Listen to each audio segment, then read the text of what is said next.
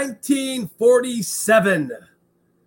The last time the Bears had the first pick in the draft. That was 75 years ago. And I don't know how old you are. I do know how old I am. I just turned 48 this past Christmas. Happy birthday to me.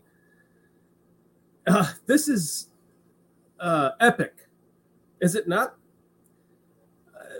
There's a lot of people that said that, you know, they don't care uh, whether or not we had the first pick. There's a lot of, you know, fans that have different perspectives on all fronts of where this team ended up at, at where we're at now. But we have the first pick. And by the way, I've seen a lot of Twitter uh, handles saying that, you know, it's time to erect the Lovie Smith statue around Halas Hall or the new, I should say, the new field when they build it in Arlington Heights, right? Because it's kind of serendipitous that um, the word is Lovie knew he was being fired, and therefore he was going to just give it all he had to win that game. Was it to help us out? Doesn't matter. In the end, it happened in a crazy manner. What, fourth and 20? They get a touchdown and go for a two point conversion, the Texans, and they end up winning the game. And here the Bears sit with the first pick in the draft for the first time in 75 years. There's some people that are upset about that. There's some people that are fucking elated about that. Kitty, let's kick this shit off and find out who is.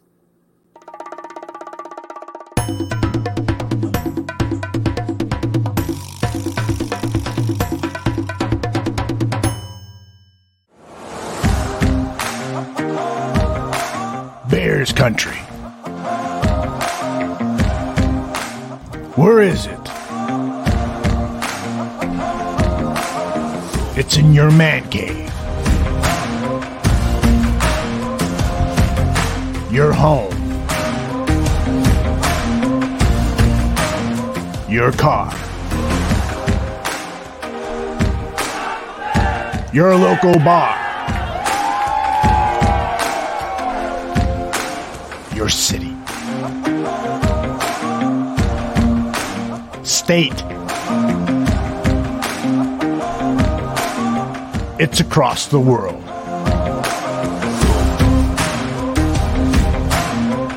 It's in your heart. And it's here. The Bears Country Podcast.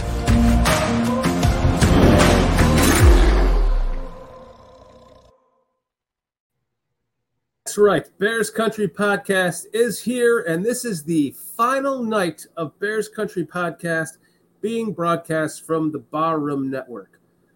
For anyone that doesn't know, Bears Country Podcast, we started off as a, fledgling podcast, and Mr. Aldo Gandia, the podfather himself, brought us on to the Barroom Network for our Monday night show. We were doing that before we were brought on to the Barroom. And so this is our 18th show on the Barroom Network. And it has been an absolutely amazing experience. And I want to thank everyone who has been a part of this, everyone who has supported Bears Country Podcast, everyone who has supported the Barroom Network. And for those that do not know, Bears Country Podcast is its own channel, and it's, it has now become Bears Country Productions. And within that spectrum, there's videos of every plays of all 22s. There's some additional podcast content. We're going to be doing a lot more additional stuff on there ourselves on Bears Country Productions. So tonight, this is the final broadcast from the Barroom Network, and it's also a prelude into tomorrow night, where the Dan and Eldo Bear Their Souls show is now Bear Their Souls. And that's going to include Nomad and myself, as well as Dan and Eldo and Mr. Tooch. So stay tuned for that tomorrow night because we're going to have a blast kicking that off. We're going to kick some fucking ass on the Barroom Network on Tuesday nights. And uh, just for the, for this final thing for tonight is this is the last show of Bears Country Podcast on Monday nights on the Barroom Network. We're going to have a blast. We're going to kick this shit off We have Cliff Victoria back because Cliff was the, one of the first hosts, co-hosts on this show on Bears Country Podcast on the Barroom Network, and so I wanted to honor Cliff by bringing him back on tonight. And he has some excellent shit to say about the position that we're in on this with the number one pick in the draft and kind of what other teams have done in the past uh, where the where the bears can go with that. And there's some exciting shit to think about you know for a long time here coming forward so guys uh, i'm long-winded i'll shut the fuck up i'm going to give the table to you nomad how you doing buddy man it's a it's such a bittersweet moment because you just think about it just a few months ago we were you know, in everybody's chats and just talking and talking about, you know, this and that. Next thing you know, you're doing the show. Next thing you know, I'm on the show with you. People like it, they gravitate towards it, and boom. And then we kind of fall apart a little bit. I go away from the show. You get Dan, you get Cliff. You guys keep the show going. And then I come back to the show. And then all of a sudden, here we are getting a full time spot on the bar room doing a well established show that already was not messed up to begin with. They're just adding a couple of pieces of flavor to it. And before, I mean, and, and how thankful I am for how things have, have played out in our favor. I just appreciated how it how it came, to us. And more than that, I appreciate you guys, man. I know I get into a few little spats and I talk a little shit, but you guys have no idea how much love I have in my heart for you guys because it wouldn't work unless you guys were here. So I really appreciate you guys more than you know. I mean, seriously, everyone here, everyone in the chat room, everyone that's part of the Barroom Network, it's this has been an amazing family that we've been a part of, and uh, it's like you said, it's kind of uh, humbling to the.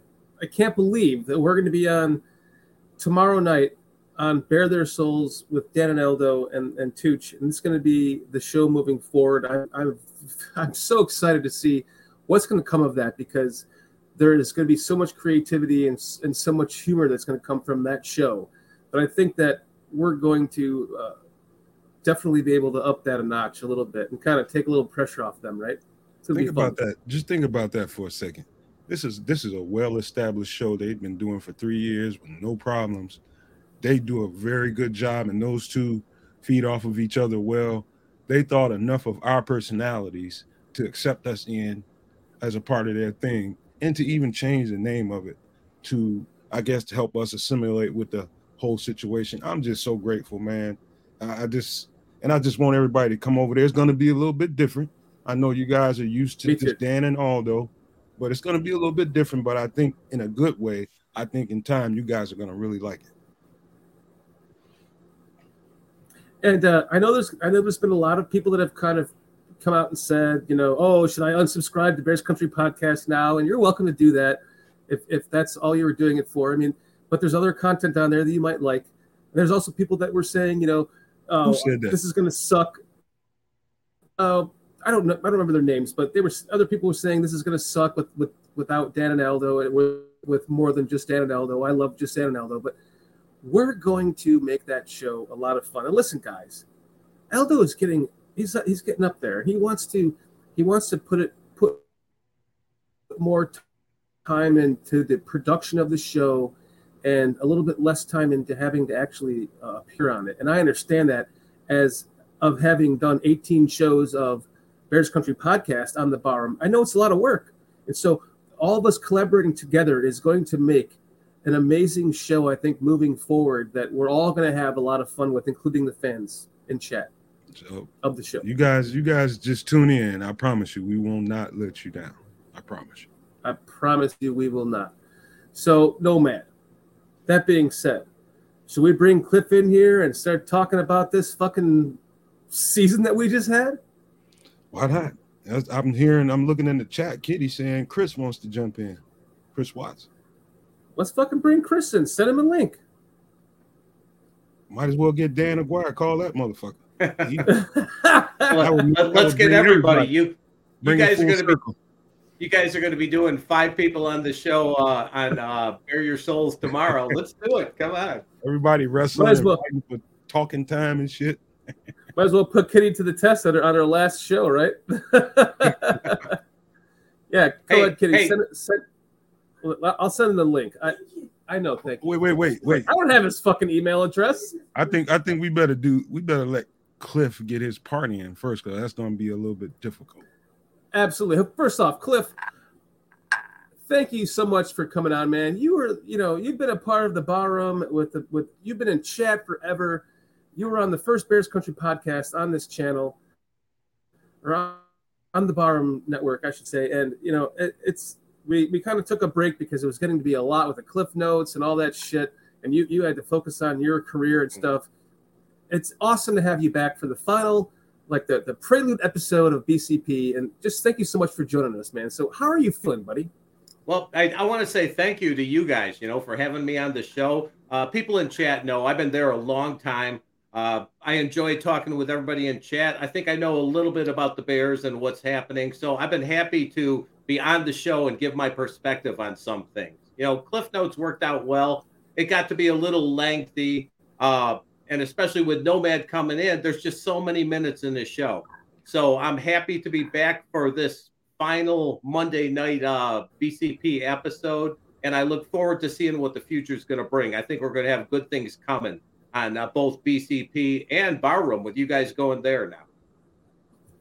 Yeah, I agree because uh, Cliff's going to be so you know bears country podcast is now bears country productions with many different things as i said films videos and uh, some podcasts so we're going to have cliff on for some of those as well so if you guys love what cliff has to say he'll be on for some of those as well make sure you stay tuned for that set your notifications if you enjoy that content that we have on that channel i did just send the invite to chris watts so let's see if he uh, if he hops in with us yeah, definitely. Let's get Chris in here. So, guys, we have the number one pick in the draft now. I mean, this is something that Sports Illustrated predicted in the beginning of the season. And Nomad, we talked about this in real time as they said it. We were like,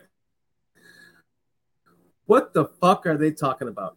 And ironically, I'm going to pull it up right here that actually they were entirely correct that oh I don't I fucking lost it. I, I pull up a different thing. They actually had Sports Illustrated had the Bears at three and fourteen with the first pick in the draft. And we how pissed off were we about that, Nomad, in the beginning, right? Here we are. They were oh, fucking oh, I, right. Was, that sucks. I was downright hostile, man. Pissed I off.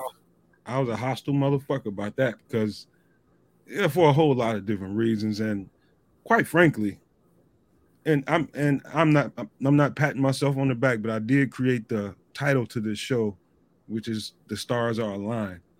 A lot of things had to line up for us to be in this position, yes. and some of what you're talking about being that, you know, losing yeah. those close games, and I mean, the the team is competitive as fuck, but you lose those close games for whatever reason, whether it's a Velus fumble or whatever reason you might uh, come up with but somehow, some way, we landed on the quarterback of the future, the right record, and then what happened with Indianapolis and Lovie and Lovie just jizzed all over uh, Cal McNair's head, just jizzed on that motherfucker. He just said, "Fuck you, motherfucker! I know what you about to do. Take this with you. Take that home with you. Cook with it. Do whatever you want to do with it. But here, take it." But everything had to line up for in, in order for us to be here.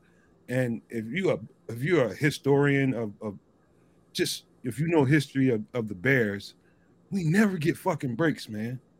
Never get the good breaks, but everything broke our way this year. Everything.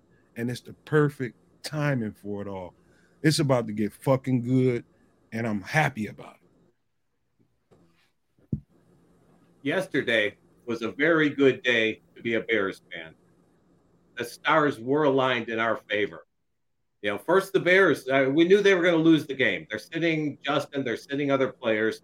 We knew the way that one's going to go, but I don't think anybody really felt that uh, Houston was going to win the game, uh, even though Indy needed a, a loss. You know, they need a quarterback too.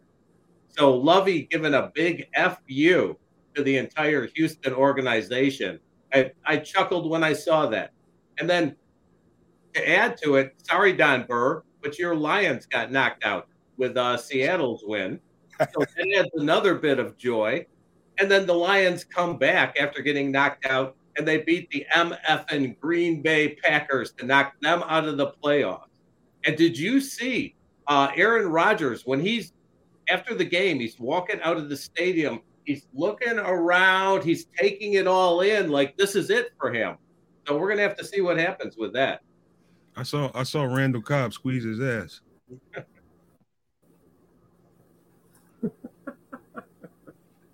no, I, I am serious. Listen, we got Chris Watts in the house.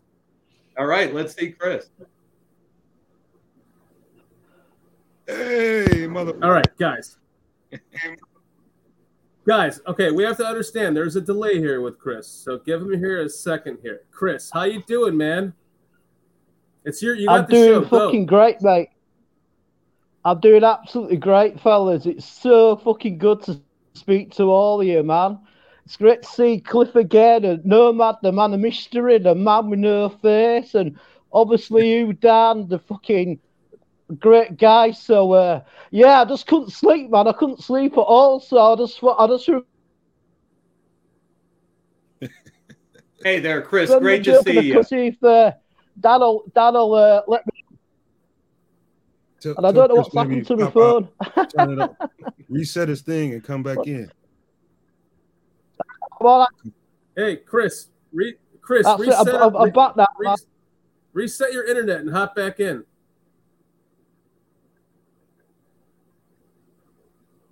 Can you, can you not Res- hear me? It's really slow. no, it's a there's a d- major major delay. Can you reset your internet and, and hop out and hop back in? Yeah, Res- yeah, yeah. res- I'll do that for you, fellas. No worries. Restart the computer and then hit the link again. It worked for me. Yeah, but yeah, Restart. yeah. He's also five thousand fucking miles away, but you know, we all love Chris Watts. We, I set up a, a GoFundMe account for him to try to get him to the United States to go to Soldier Field to see a game. So um, we'll we'll be actually playing that in a little bit. So it's great to see that Cliff or uh, Chris wants to jump in with us tonight, uh, just to be a part of the, the farewell Bears Country podcast show on the Barroom Network. So we'll get we'll get his, his internet reset and bring him back in. So, uh, Cliff, what are you thinking with this pick, man? Like, what trade, keep? I mean, there's a lot of people.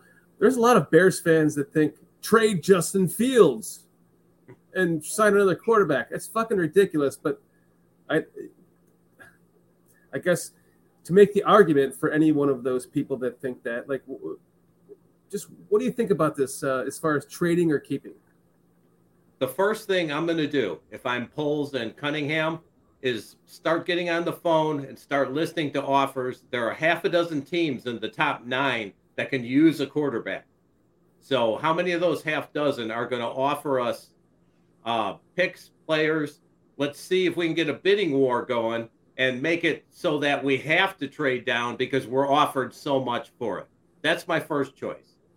Second choice, you know, but, all right, distant third is taking another quarterback. Then you get your QB controversy. I think Justin Fields would have been the number one pick in the draft this year. So I, I have no interest in that. And the other one option, if you don't get any trades that are worthwhile, you go ahead and you take your pick. You take Will Anderson, you take Jalen Carter, or whoever your uh, scoring has put up there as, as your top guy. But trading down, that's definitely the way to go. Nomad? is that is that Lynn I see in there? Yeah, it's Lynn. Hi, Lynn. Hey, boo, how you doing? Lynn, I love Lynn. What's happening, She's one of boo? my favorite people to talk to, talk No, Bears with. there- there's Chris. I'm back It's my again. Auntie Lynn. That's a lot better. All right, you're much better, Chris. There you go. Awesome, awesome. All right, so Uh, we're going with I don't we're what going happened with there. no- It's okay, no worries. We're going with Nomad on trade trading the pick or keeping the pick, and or trading Justin Fields and tra- uh, drafting quarterback. Nomad's next. You're next, Chris. Go ahead, Nomad. So I heard I heard this word a long time ago, and and I guess you can use this in relation to what I'm about to say. It's called tomfoolery. All that bullshit about trade Justin Fields, man. What what the fuck planet you live on? What what are you thinking about? I don't I don't even entertain that. Anybody that even brings it up in the chat and says something to me about it, I don't even listen to that bullshit. Anyway, moving on. There's no fucking way in the world. But there is a little caveat to um the whole QB situation as far as the trade market goes and the first round pick. There's going to be a lot of quarterbacks on the move. Like th- that in uh, Tampa is it's finna go to the shitter. You see what's going on with Aaron Rodgers. I think he's out of there. So those two, number one, you got Derek Carr out there. Maybe Jimmy Garoppolo gets moved, and maybe they actually, you know, stick with Trey Lance because they got so much invested in him, unless they can get some of that draft capital back.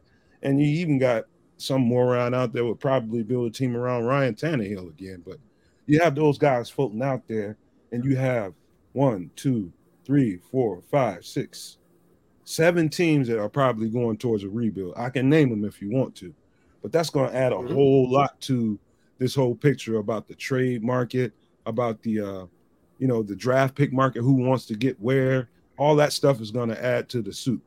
So it's going to be interesting. It's not going to be quite as simple as people think it is. You're up next, Chris.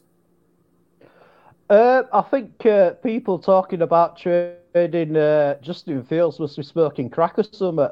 They must be on something because it's the most ludicrous thing I've heard in a long time. You know, we finally got a quarterback with some talent, and you know, and you know, he's proved it this year, even though he's still got a lot to work on, like you know, regarding his short to middle passing game. But to say that we're going to trade him is it's just ridiculous. I mean, we're going to have so many changes to the squad in the next 12 months that we need somewhat what's stable to sort of center around all these new players what we're going to get. So uh, I think I, th- I don't know where that's come from. It's just absolutely nonsense, uh, really. And I, I, think really we'll we'll trade down our picks anyway because we've got so many holes to to fill up that uh, you know we need as many picks and we need to use as much of that uh, cap money as possible to get the uh, the squad going because uh, I must admit watching that game yesterday I was absolutely embarrassed to be a Bears fan. All them coaches that that war tanking at its most obvious. I didn't believe in tanking until yesterday, but that were absolutely tanking. And them, them coaches and the GM should hang their heads in shame. I know we all want the number one draft pick, and I know it's important, but for fuck's it's like you're conning out, conning the Bears fans. I mean, Dan and Aldo went to that game. They must have spent a fortune going there. And it was like watching a bad preseason game. I were absolutely livid. So that's why I had to come on today because it's been burning me all day. That has. I believe it. You know, and I, I'm only playing devil's advocate because I don't believe in what I'm saying here, but I, I'm, I'm only posing the question to start the conversation of the people out there that believe that we should start over again and trade this pick uh, or, or, trade Justin Fields, I should say, to regain draft capital from that because of the naysayers out there that believe that he is not a passing quarterback, that he's only a running quarterback that he's not going to be able to develop properly into a passing quarterback. And I'm going to go around the horn. I'll go to you next, Cliff. Do you believe that he has the ability to transpire into a passing quarterback? I'll go from you to back to Chris. All right. I, I look at Lamar and the way he started his career. His first year or two, he's a running quarterback. He couldn't throw to hit the broadside of a barn. Now, he's still not the best passer in the league, but he's a lot better than he was. And if Lamar can do it, Justin can do it. I watched Justin's press conference uh, after the game. He was not happy to be sitting on the sideline. He wanted to play. He wanted to get that uh, record for rushing. He's a winner. He's a player. He cares about the game with so many mental features and with his physical attributes. I don't see anybody else besides Justin leading our team into the, the next winning generation. Number one. Nomad. I tell I told I told people this at the very beginning of the season that it was going to be it was going to be up and down for a second year quarterback with a second offensive coordinator with a bunch of new pieces around them that aren't top shelf receivers. Number one, you got a line that's that's got shotgun holes in it at times and, and really couldn't hold up in pass protection.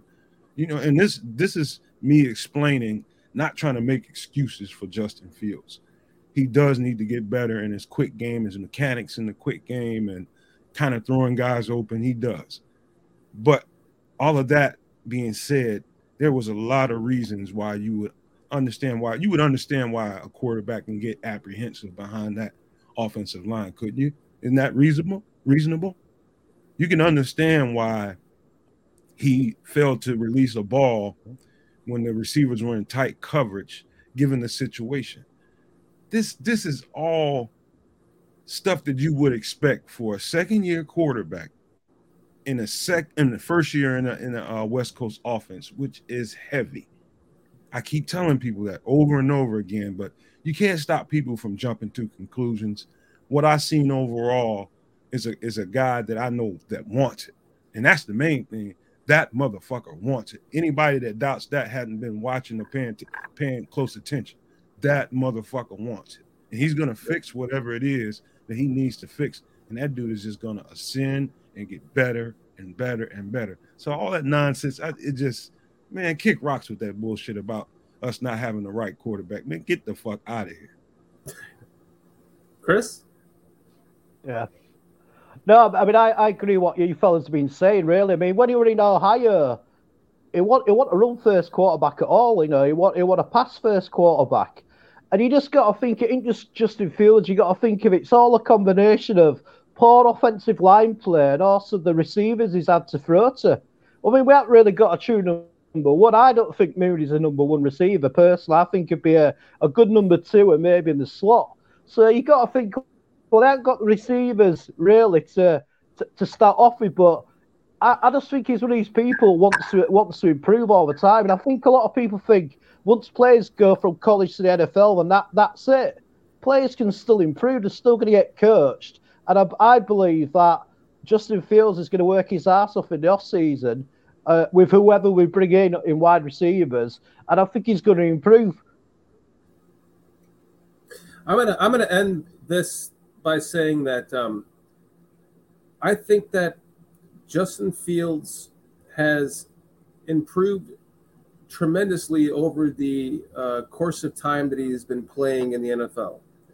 I think that the fact that he has learned a brand new offense three out of the last four years or something uh, uh, kind of shows the um, the mental skill that he has. He's a smart kid.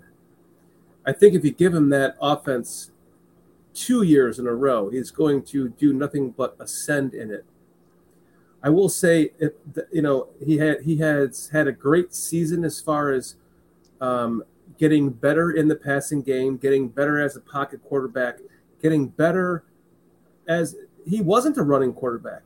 He he relied on his his instincts to just take off and start running with the ball because he realized that's what he did best on the field. But then over the course of the season, he got better and better progressively in the passing game, better and better as a pocket passer. But I think that the one thing, if I had to make any critique about, and, I, and listen, I've been jerking off Justin Fields from the beginning of the season, but we all have to take, you know, everything with a grain of salt. We, and we have to put everything into perspective, and we have to say, okay, he's not perfect, right? Everyone can even critique anything that Walter Payton did. You know, they, they could pick out a bad play or a fumble or something he did wrong in that moment. It's so you, you can't just like if you're going to watch the highlights of someone on YouTube to, to find out they're a good player, go and watch the lowlights. Go watch a game, not just the highlights. Is my it's kind of my point, right? So if I had to critique Justin Fields, I just wish he had a quick a quicker release, meaning that he got the ball out of his hand quicker, no matter what fashion that is. If it's if it's timing and rhythm in the passing, or if it's just the release of the ball out of his hand. I just want to see a little quicker release. That's that's the one thing that I look for in quarterbacks is the quick release because that develops over time. No matter what happens with the quarterback, if you have the quick release, you're going to be able to develop your quarterbacking skills around that per se. So I just wish he if my if I had to make one critique, just get that get get the wrist the wrist down. Just get the flick of the wrist down. Get that ball out of your hand quicker with the wrist, not the arm, the wrist, the flick, not the arm, the flick. Let me And tell I you think I, I think that's going to come in time. Let me, let me tell you something, man. Any team with a setup that Justin Fields had and the offense and, and the situation that he had that could average 30 points against some good ass fucking defenses, there is something good going on there. I promise you that. All the mechanical stuff, the technical stuff, clean that stuff up. It takes time. Nobody, nobody is perfect overnight. He'll get there. But It, if it, it takes time. if that's the if that's the only hiccup that people have with Justin Right. Fields is is his uh mechanics in the quick game and the short passing game and all that kind of stuff. I take that every day damn week, twice on Sunday, motherfucker. Give me that. Easy, easily workable. Aaron Rodgers had a real high. He held the ball real high coming out of college. He didn't have that same release that he has now. Aaron Rodgers has like such a quick release. That didn't happen in the beginning. It took time to develop that. We've already seen Justin Fields developing that over this the course of this past couple of years. It's getting better. That's why I don't have any lost confidence that it's not going to happen. I'm just saying that's the one. If I had to fucking critique anything, it would be that because you can't just you know suck dick all the time. You got to find something to to to you know find a flaw in the game that he could work on. Because if you're not doing that, you're not a real fan. You're just sucking dick all the time, right? How about this? How about this? Low low side versus the upside. How what's your uh, difference, Shorty? What's the difference between the, the the very high side and the low Hold side? on, hold on a second. I got Berlissimo saying, "Go back, go back, Kitty. Quick, quick release." I, Berlissimo, dude, I have. I, I trust me. I've been, I've been making all 22 videos. I, ha- I, I have, and that's why I'm saying this. The release has gotten better, but I'm just listen. I'm not. I'm not shitting on him, Berlissimo. I'm just saying, if I had to pick one thing to say get better at, work on that. That's all. Well, Go ahead, let's man. not let's not turn it all into uh, this whole thing into. We'll get lost in the weeds talking about credit criticism of Justin and what he needs. We- We'll get that shit'll carry on for a day. I mean, there's Yeah. a lot of good things to look forward to. I mean, put that in a put that to the side, put it in a file cabinet. We know that. There's a lot of good shit to look forward to. His upside is his ceiling is way higher than all the shit we Mm. complaining about, man. So to me, that's where it's at. Right. Justin improved this year. He's going to improve next year. Next year, they're going to have better players. They're going to be in the second year of the offense with half the team, and the other half that come in are generally going to be better players. So he's going to have more time in the pocket. The coaches are going to be more relaxed because it's their second year. Uh, oh, speaking of that, did you guys see that two teams are going to interview Ian Cunningham for uh, uh, GM job? I think it's No uh, shit. Titan- All Titans right. and Cardinals. Wow. Wow, You to- good for him, man. That was you had to know that was coming. I mean, the guy. I mean, he probably shouldn't be an assistant GM. What I, the, to me, the perfect scenario would be for him to uh, ascend to the GM spot and put Ryan Ryan Poles as the uh, manager of football operations or president of football operations or something, and keep him. You know, because I think they're a really good uh, duo together as far as they they put their heads together and I just like what they have right now, but we'll see what happens. But that would be my move if I had a say in it. The position is open, right? Right. Chris, stop looking like a statue. What do you think? hmm About what? It's your time to talk, buddy. About that About beer what? you got, what kind you got? Eh, I'm just, uh, I'm just going for that sort of like you know caveman look at the moment because it's really cold over here, and you know, you know when you step out, you just think, I just can't be arsed shaving today. Oh, it's too fucking cold. So I'm trying to fucking insulate myself because nobody can afford to pay the electricity over in this country. We're all screwed at the moment in the UK for money. So I'm trying to do like natural insulation. but regarding like like Fields and that, you can't tell me that any of the quarterbacks sort of in the draft are better than Justin Fields. What you know, if they come out of the draft, if the best picks, the so-called top QBs, uh, a QB, then he's not going to be straight away better than Justin Fields. And I don't think the QBs in this draft are particularly that great anyway. I don't think there's like you know, standing names or anything what sort of like gets you massively excited apart from uh, the kid from Kentucky. I do like him. Go AC. Um, but like, uh, yeah, I mean, regarding the back office, yeah, I mean, I mean, I think it's just how it goes in this business, isn't it? Really, if you if you show that you do well, you're going to get pushed by another team, and if it, if it's a step up the ladder for the guy, then you know you can't knock it. It'd be a shame, but it is a bit of a shame because obviously this off season being so important, and they've got so many of these big decisions to make with the draft and the big cap space. Then it's just a bit of a bad timing for us as per usual. But no, I mean that, that's my thoughts on it. Really.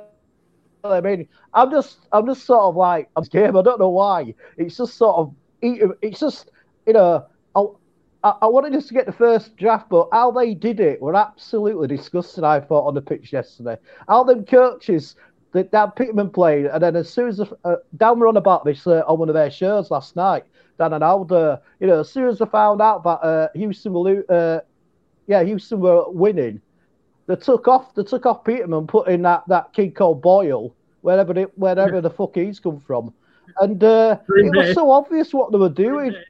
Yeah, it was so obvious what they were doing, and I think that's you know I think that was quite disrespectful to us fans, and especially people who have actually gone to the gone to the ground to watch the game and spent the money.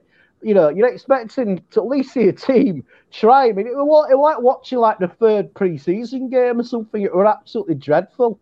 So uh, yeah, I'm just uh, I'm just trying to simmer down a bit, man, because I just think you know that like that. I know, I know, I know we want that pick, but man, that was such a such a fucking embarrassing way to do it yesterday. I thought. That kind of leads me into a like a little thing I wanted to do here. But Kitty, let's go ahead and run the. Listen, we started a GoFundMe for this fucker right here. Kitty, run that shit.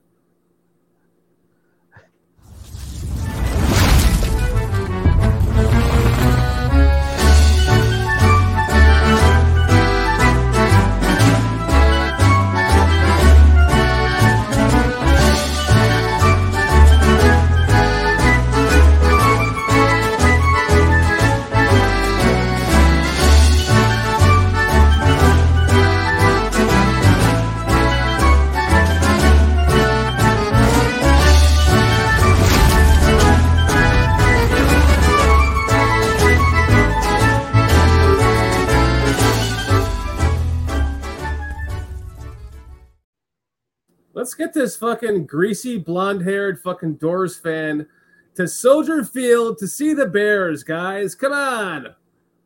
Let's do it. I'll, I'll put the link in the in the description for the GoFundMe for this guy over here. No, not that because that that's actually Cliff. So I'm gonna that's gonna have to be that way. all right, all right. I'm going the, to the game. It's always the wrong direction for that fucker right Come there. Come on, Cliff.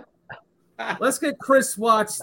Come on, a five dollar donation. Anything helps. We're trying to get him here next year for a Bears game. Yeah. Let's do it, guys. Come on. Hey, hey, Chris, if you go to the uh, same game I'm planning on going to next year, I'll buy you some beers, definitely. Hold on a second, barely hey, Simo. Uh, barely Simo. This and I'll return. I'll return take. that as well. This is not a shit take on field, barely Simo. This is a simple. All I was trying to say. Listen, people, people take things completely out of perspective. All I was saying was I was trying to play the devil's advocate for people that think that way. I don't. Just so you know, Barely Simo, I do not feel this way about Justin Fields. None of us here do. I'm simply trying to put the narrative out there for the people in chat here that do have that feeling because somebody has to, we can't all just be, there has to be some opposite thinking. And I'm not opposite thinking. I'm just putting it out there for the people who think differently. That's all. I love Justin Fields. I want him to be the Bears quarterback for the next fucking 20 years. Everyone else here does. Just so everyone knows that. But to sit here and say he's, you know, perfect would be like it'd be it'd be foolish. So it, it's it, it's I, I, there has to be some constructive I'll just- criticism to anyone on the team. Well, hold on, hold Yeah. on. Let me. Uh, I mean, I'll, I'll just quickly say something.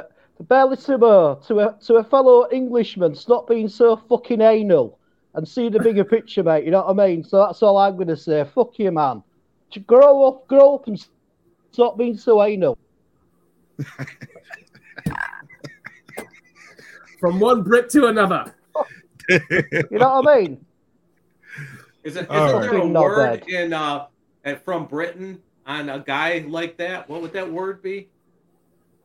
A waker. Anal, tosser, wanker, knobhead. Don't be a waker, Bailey. Simo. If, Yeah, if Barlissimo, I'm just forever. kidding. I I love what forever, you mate. I love what you do. I'm kidding too, Billy Smo. You know Yeah. I Yeah, love you man. too. I'm We- on- we- I, I just, I I, just I, wanted to. I, am not. I'm not. I'm not kidding at all. Fuck you, man. I'm not kidding at all, man. Stop being anal and stop and stop pissing Dad off as well, man. You know what I mean? You piss Dad off. I know where you live. I'll bring the boys down and we'll sort it out face to face, motherfucker. No, man, you come down with me as well because you sound like a really hard bastard. So me and you will go down and show him what's what.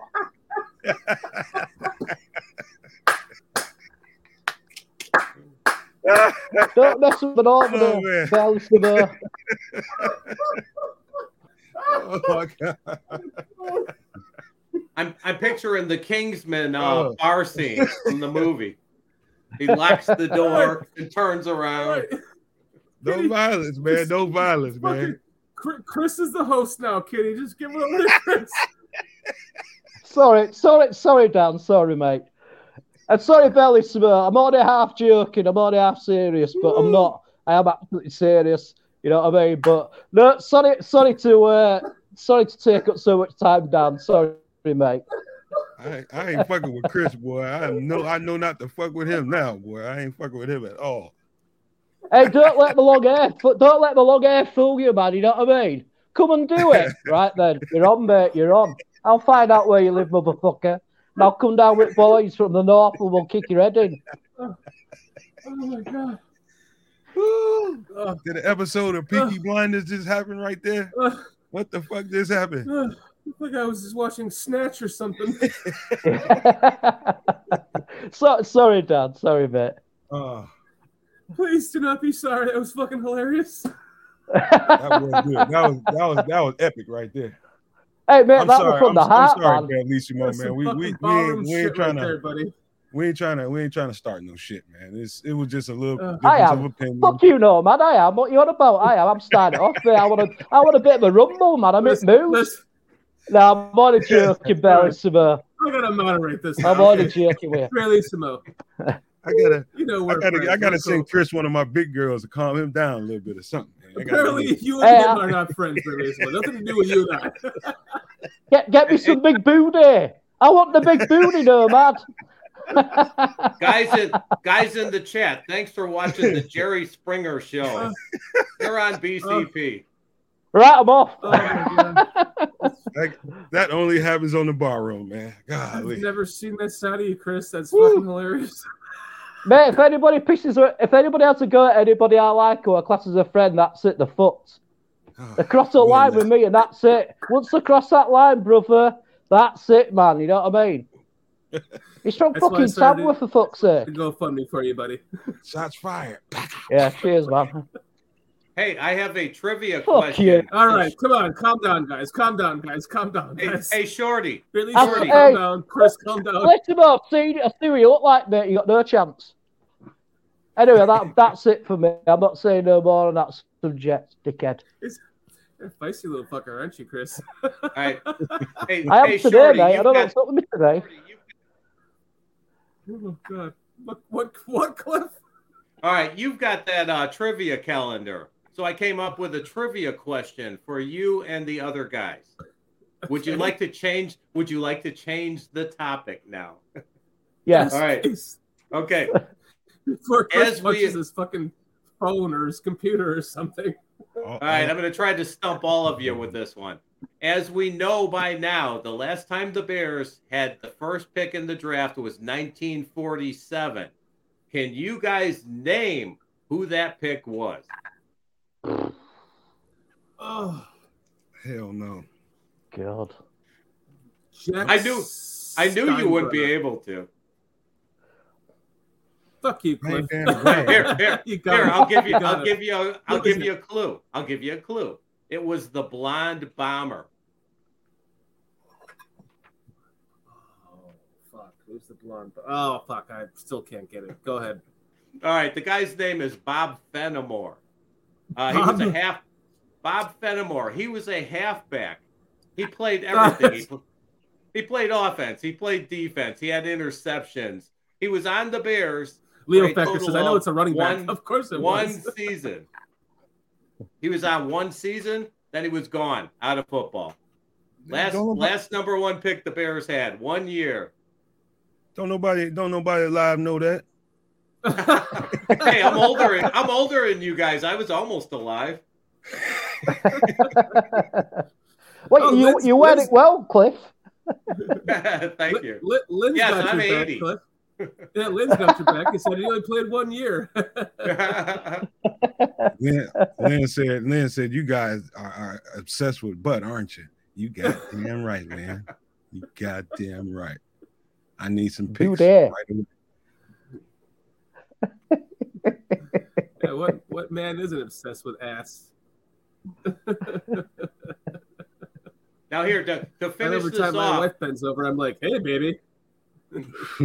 Definitely. we can't even fucking help it. to, to finish this off, all right, the Bears in uh 19 after that draft pick, they went eight and four, and then the year after that, they went 10 and two. okay, so what are you saying? There's, They're, I'm saying matter? that's our future.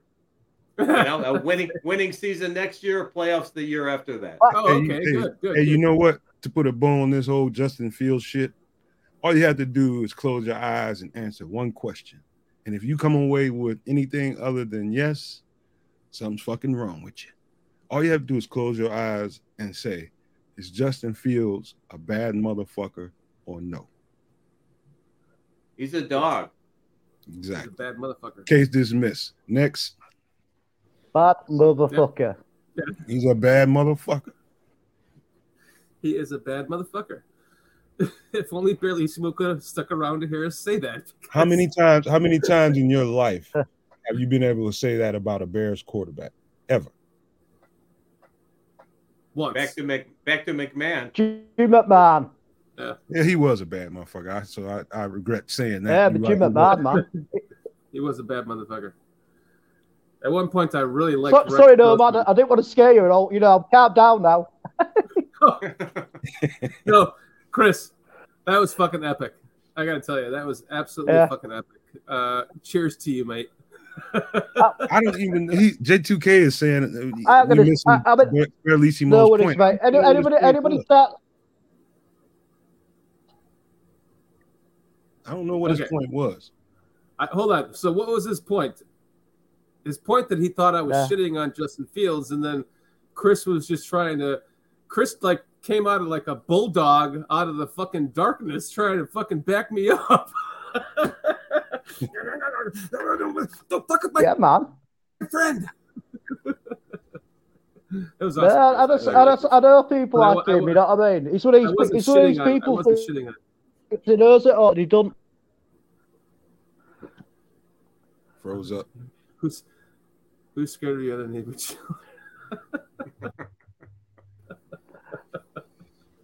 That, that was a good one though. He said, "Who's scared of you other than the neighborhood children?" Yeah, This, yeah. you know, just to, just to flip All right, the don't script, start. To, no, it. we're, we're not Mind it. starting this again. No, moving on. Moving on. No. just to flip the script, man. I don't I don't believe, and I tell and I told people this before, and I said it somewhere in a chat. There's I'm I'm a very instinctual person. I trust my instincts because my instincts have saved my life. Whenever I've ignored my instincts, I almost died or got into some really unfortunate situation where I re- wished I had listened to him. But since then, I 100% trust my instincts.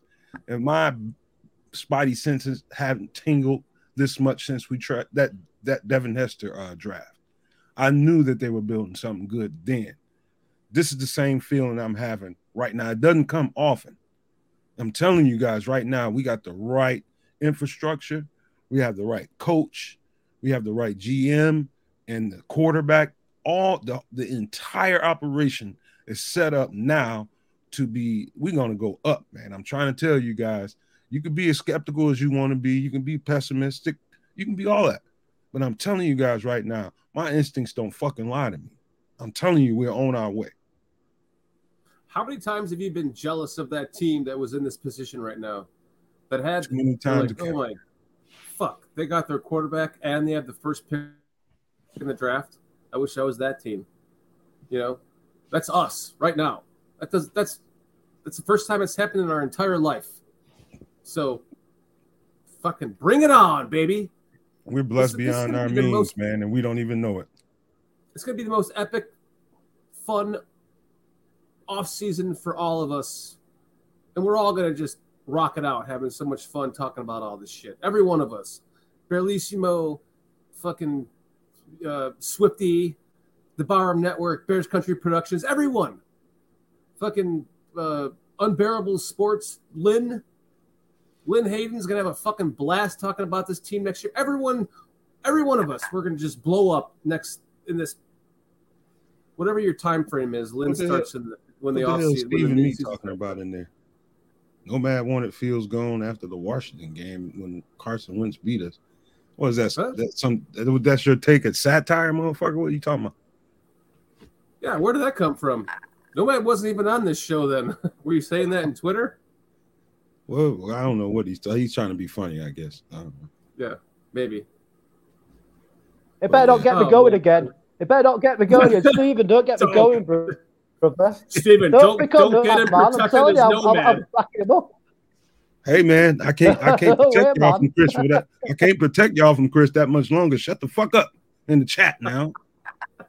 I don't want him. I don't want him out Yeah, here fucking y'all up for no reason. I'm like a Trying to little make like a- ankle biter. Yeah, look, look Ankle like a biter. Chris, Chris like a, an ankle biter meme. Somebody, somebody, somebody just asked me. Somebody just asked me, no man, what gives you? What is that? Get that gives you confidence more because of field or po- fields or poles? Both. I, I'm gonna take a believe- leak while you answer this question.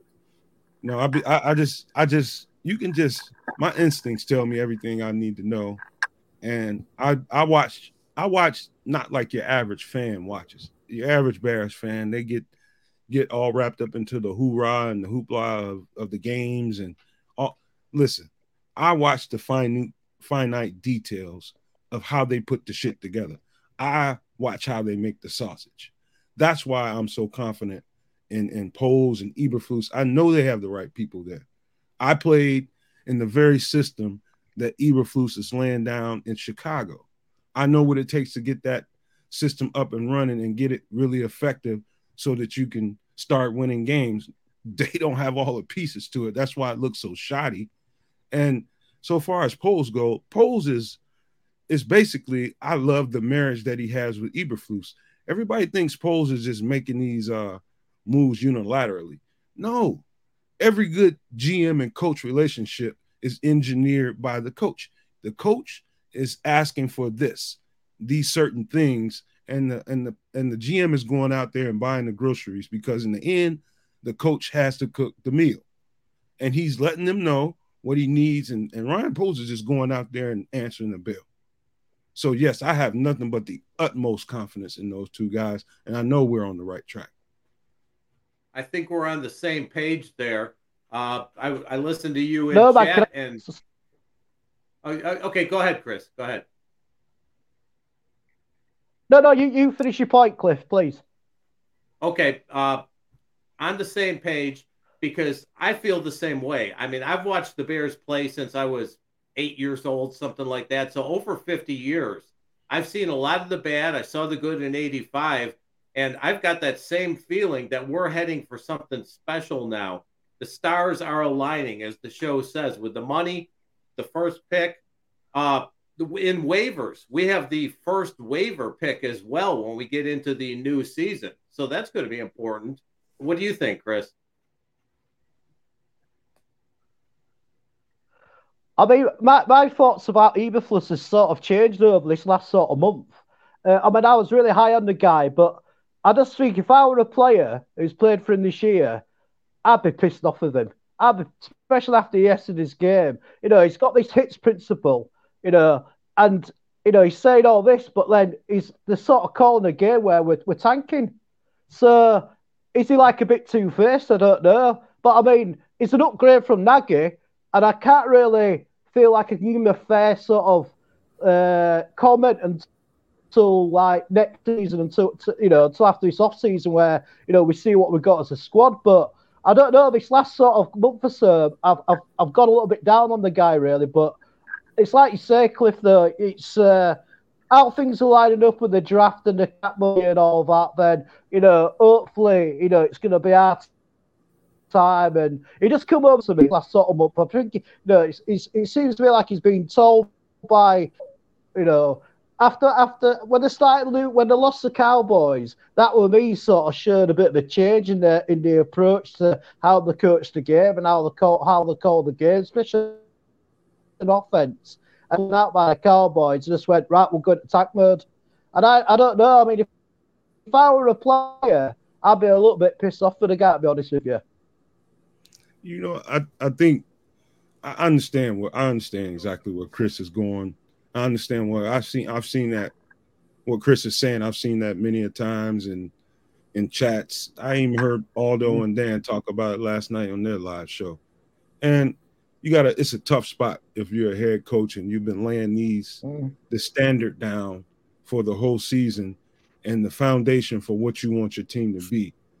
At the end of the day, it's you got you have to remember this is a business and the, the, the you you would think and I know for a fact the players understand the situation he's given and they know it's a business. And sometimes decisions have to be made that, you know, everybody around you won't be so in, in agreement with. And you have to make them anyway. It's hard shit. You have hard decisions that you have to make. I understand it from a fan's perspective. Like, you know, everybody feels cheated. People that bought tickets to the game and all that, you know, players that wanted to go out there and perform and put some good stuff on tape because they know they're going to be free. I understand it all, but there are hard decisions decisions that have to be made, and you as a coach, you have to be you have to walk in conviction mm. and know that you're making the best decision, not for just right this second, but for later on down the line. I think that's the hard position that Flus found itself in in this last game. Kitty, can you pull up that uh, the last chat from J2K? Yeah, yeah I, I agree with that. No, but J2K says, uh, "Why tearing down is easy, building it back up is the hard part, and Poles hasn't done any of that yet. I understand why there's comp- why there's confidence in Poles. In my opinion, he's be he's to be determined. Can, can I, I, I, Oh, go yeah, ahead. Go ahead. I'm on. I'm just. I'll let you go. I'm just going to say that this guy came in here with what five picks and turned it into what 11 or 12 or something. And if you don't think he's going to do that with the first pick in this draft, and he's going to turn that into like 12 or 18 picks, I mean, that's the one thing that I think that we have gained confidence is confidence in is that Poles is exactly the opposite of Pace. Not only is he black because Pace was white, but he's fucking a trader downer as to where Poles was a trader upper, and he's he's a completely different fucking GM than this guy. He has actual football experience. He was an offensive lineman in the NFL. What was Pace? A, a fucking marathon runner? I, I think he played in, in in college a little bit, but he never like made it to the NFL. And you know, Pace never demonstrated the ability to build a team through the draft. As much as he he tried to say he was going to do it, he never drafted quarterbacks. He never traded down to get more picks. He always traded up. He always gave away the future. Poles in the in the in the short amount of time that we've seen him has demonstrated that he's willing to do whatever it to do the things that other teams have made myself envious of to go fuck i wish the bears would have done like something like that like when pace first came mm. in i said trade i thought you know, trade Forte, trade so and so, trade so and so, see what you can get for him, and and and get more picks to build through the draft. But Pace never did that. He always traded up, and now we have in one seasons of experience with Poles. I'm confident that moving forward, he's going to turn whatever we have now into a gold mine of draft picks. Uh, let me say this, man, and and J2K to you personally, man. I don't I don't want you to ever think I, I because I disagree with you and some of the stuff that you say. I don't ever want you to think and take it personal, like as if I don't like you. I don't know you, but I definitely do not. It's not that. What I would have to say to that is, I watch you I've watched people like Jordan Silvera and guys that had these preconceived notions of what the Bears should do from the second that guy got in the building. And it didn't quite fall out the way that these two guys believe that Ryan Poles should have went. And since then, it's been an onslaught, constant, just critical, critical, critical of Ryan Poles and all this stuff. And it's just like, man, what is, what do you mean what has he proven? Have you given him a chance? Yet he just got here. This was his route to go about reestablishing what the Bears should prioritize on the season. No, he didn't go out and do a whole hell of a lot in free agency and load up Justin Fields with weapons and do all the stuff that you think he should have done. However, in your professional, unprofessional opinion versus his, a professional who's looking at a a spreadsheet of five to seven years down the road with accountants and all that kind of stuff that professional GMs do, our opinion is pretty much nothing. I would say back off for a minute, give the guy some time and some space to do what he had, what he came to do, instead of being so goddamn critical all the time. Back off, man. Mm-hmm. Some of I the agree. things that some of the things that Poles did this year that we all saw he was willing to dump top name big players to, to fix the salary cap situation. I was amazed that in one year we went from being at the top of the cap to having the most money in the NFL. And then look at the players that he took in the draft. You know, his first two picks, definitely serviceable, possibly future Pro Bowl defensive players. Velus was looking better towards the end of the season. Maybe there's a chance he comes around. You go to free agency. He picks up Sanborn in free agency. He got Jalen Jones. So he has done things this year with what he had to work with, and he has made the future a lot better. To be honest, guys, I thought going into Khalil Mack's final year of the Pace regime, I thought that Pace should have traded him then to try to get even more draft capital that he could have mm. gotten, you know, that Poles could have gotten because – we hadn't seen what we expected out of Mack at that point. His best game was his first game. And it, it never really transpired to the player that we traded for at that point. And I was, like I said, an advocate for uh, the, the final year of Pace's regime to trade him. They would have gotten more for him then. That would have been a lot better. But I'm glad that this regime, the Poles regime, has realized that draft capital yeah. is what matters the most and they're they've been kind of treating it like the Dallas Cowboys of the '90s, where they're just like sell off what we can what we can sell off at at high, right? And I think that's kind of what has some of the people, the fans of the team, worried about is that he's going to sell off Justin Fields while he's high, right? Before he, you know, while he can get the top dollar for him, if if he thinks he's a bust, and then he can move on to drafting a quarterback in this draft or whatever. And I'm not saying I agree with that. I'm just saying, like, I'm saying that's why I think some of the fans have that narrative. But Chris, uh, mm-hmm. Foster Foster covers. That he's he's a he's a yeah he's you know he's a huge barroom guy. He's been to the barroom events. He, he wants you to say hi to his sister Linda because she loves your accent. So say hi, Linda. Hi, Linda. How you doing? There you go, Foster Covers, just for you, buddy. And for Foster Covers is, and, and I love Linda. Foster Covers as well. He's an awesome guy. And, yeah. and, and really quickly to to uh, J Rock, no, he hasn't really proven anything yet. He just got here. All I'm saying is I'm willing to give him space and time to do it. And all I'm doing is asking you all as as fans, just like I am, I'm just the same as you. Give him time, give him some space, man and and you know I don't feel the need to be extra critical towards the guy right now. Be, even if he makes a move that I don't necessarily agree with, I don't know what's in his head. I don't know how he sees the future with his five to seven year budget with his account. I just don't know. I can I can have my opinion, mm-hmm. or I can just back off and see where he's going with it, and I choose right. to back off and see. Mm-hmm.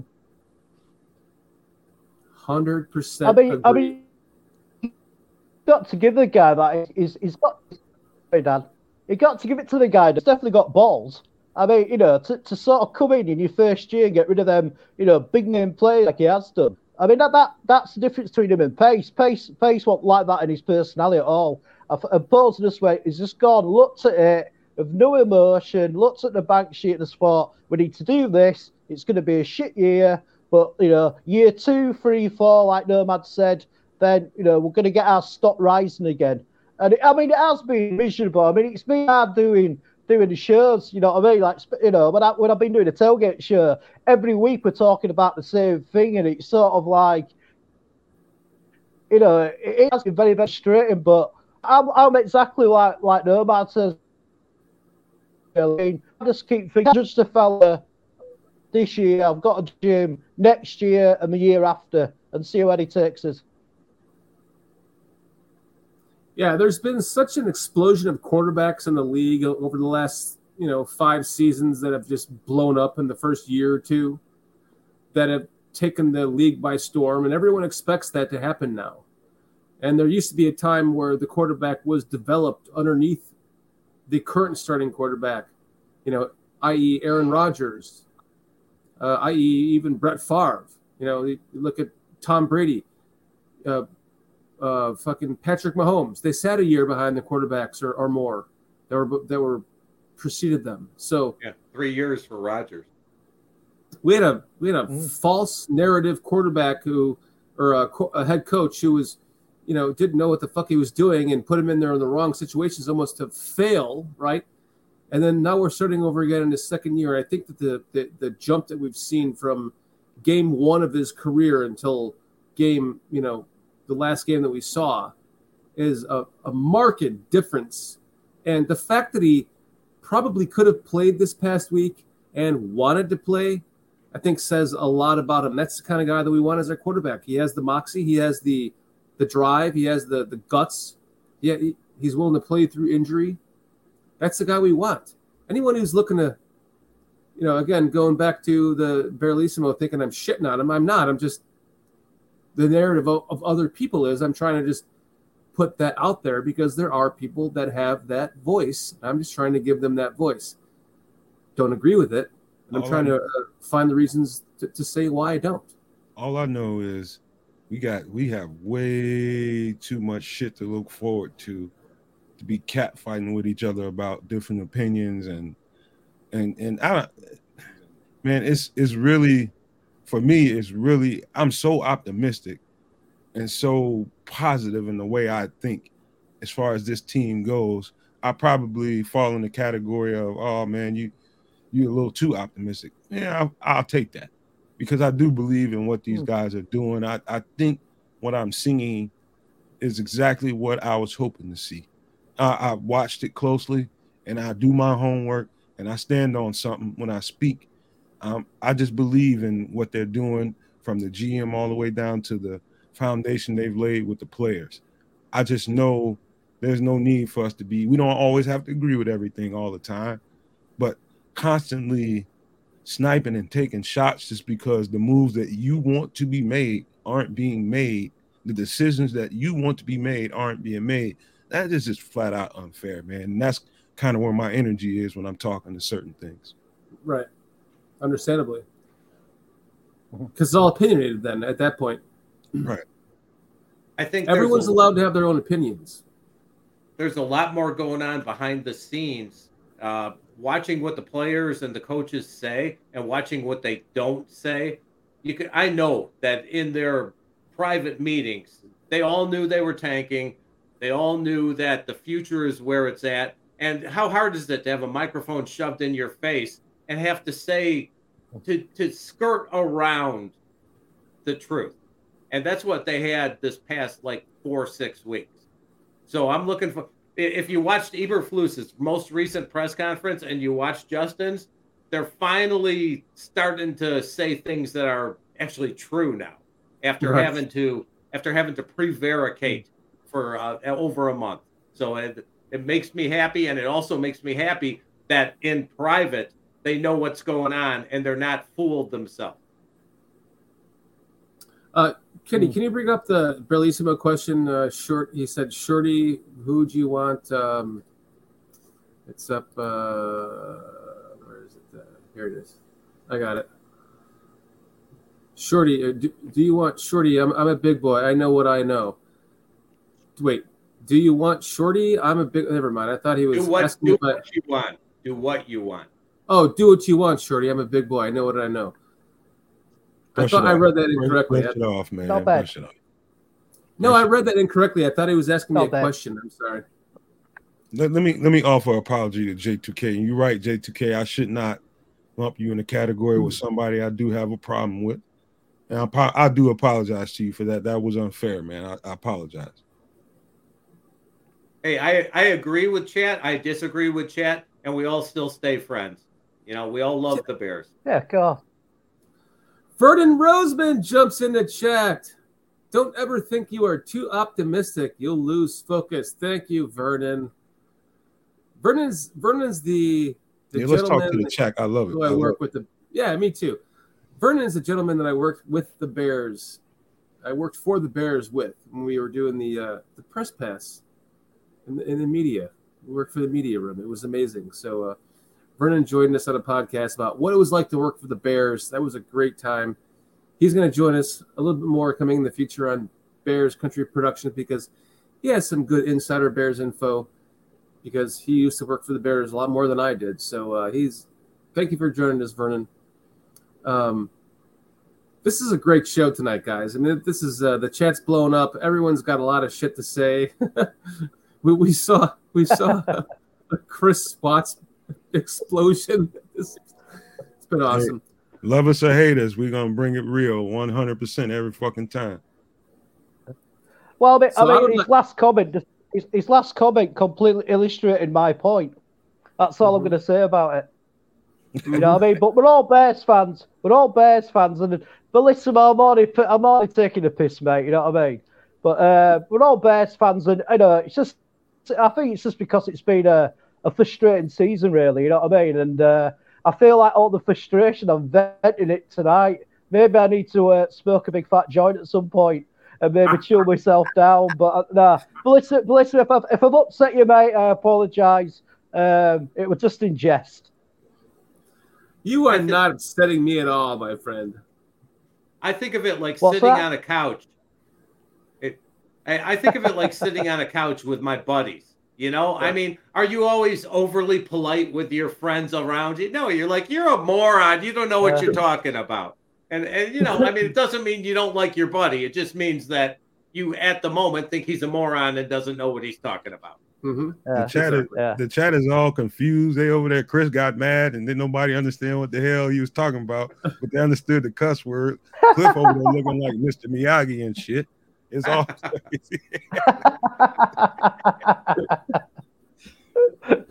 And, and uh, Lynn Hayden says the Bears win the Super Bowl in Vegas in 2024, baby. If the Bears go to the Super Bowl in 2024 and we are going to Vegas, we're going to hook up with fucking Lynn Hayden and go stay out there and Oh, hang out with. Lynn Hayden for the Super Bowl. I know that much. She's she's so much fucking fun. Can we we love you, Lynn. oh, she's Can we all. stay at your house? Can we stay at your house, Lynn? Hi, Lynn. So, Lynn, I'm just going to come out and tell you.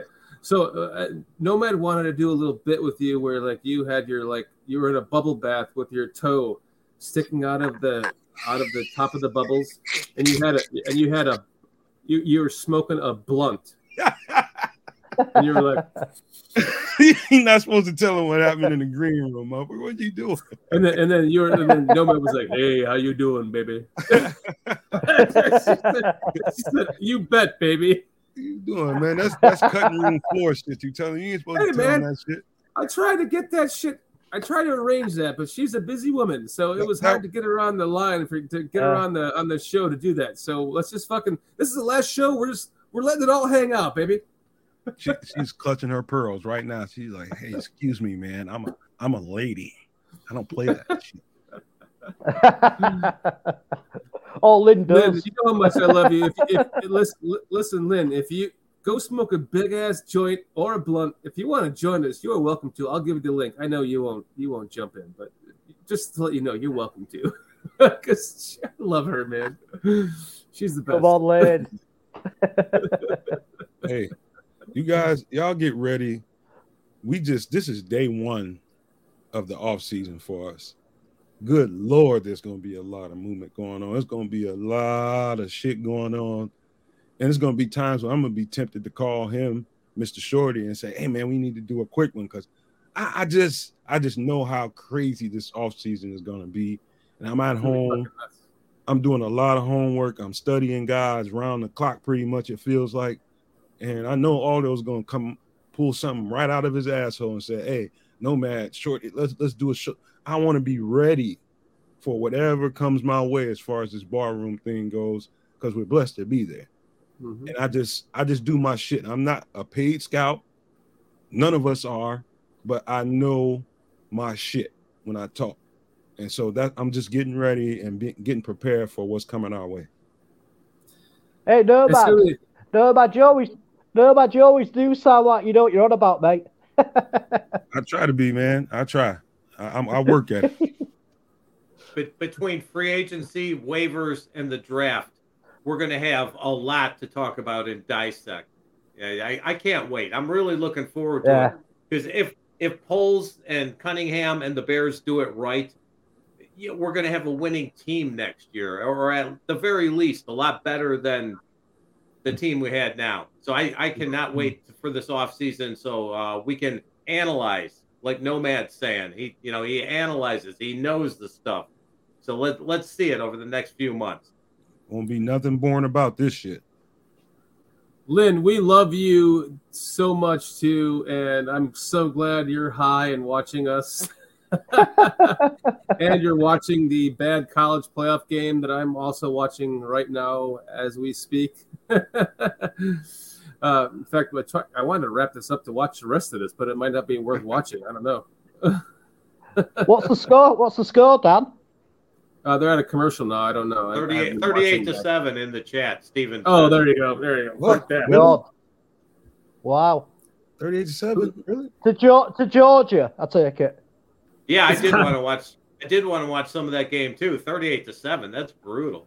Can I, let me ask Yeah. somebody in the chat, anybody that's watching the game, how's is Kendre Miller, the running back? Is he playing and how's he doing? I'm sure somebody's got an answer there. Has been paying some attention to this. I know I know he had a bum ankle going into the game. I don't know if he even played or not. Let's go. I'm gonna ask a dumb question. What team does he play for? Oh, TCU. He's a, he's the best running back in the draft. Hey, hey guys, you want to see the best running back in the draft? I just told you, Kendre Miller. I'm right there with you, Chris. I'm a fucking idiot when it comes to college football. And Yeah, I am. Once the once the season's over, then I pay attention. Mm. Hey, Yeah, Homer, I Homer Cuts. Homer Cuts has a question for us after this topic. Yeah, do I the mean, Bears coaches get to coach one of the Senior Bowls? they do. Yes. They are. They are doing. It's it's my understanding that they just turned down one of the invites, whether it be the Senior Bowl, Shrine, or whatever. So they turned down an offer to, to coach one of those games. And Right. some people are speculating because they they're gonna fire some coaches. I don't know how true that is, but that's the speculation. Yeah, because normally it's the bottom two teams in the league that get the opportunity to Hmm. coach. I think it is the Shrine game. Yeah. Yeah, it's the East West Shrine game. Yeah, but what coaches would they have to fire for them to turn that down? Like the Well- position coach, they're going to turn that down over a position coach fire. I mean, you if you if you're gonna if you're gonna go into a, a situation and invite and go and coach a whole freaking game, a whole team, you need to have your coaching staff intact, right? If they feel like it's not going to be intact, why would you accept that? Would it? Would You it know- be the whole? Would it be the whole ahead, coaching staff? So, sorry, Cliff. Would it be the whole coaching staff anyway? Would, would it be the whole, you know, the, the position coaches and the coordinators? Would it be the whole you coaching staff which would have gone anyway? I believe so. Right, right, do. I, I I, don't it know for sure, but uh, I, I do believe that's right. Yeah, that makes sense, man. Well, this kind of like uh, leads me into another question I want to ask each one of you guys. If you could fire the coaching, no, uh, let me let me just start that over again.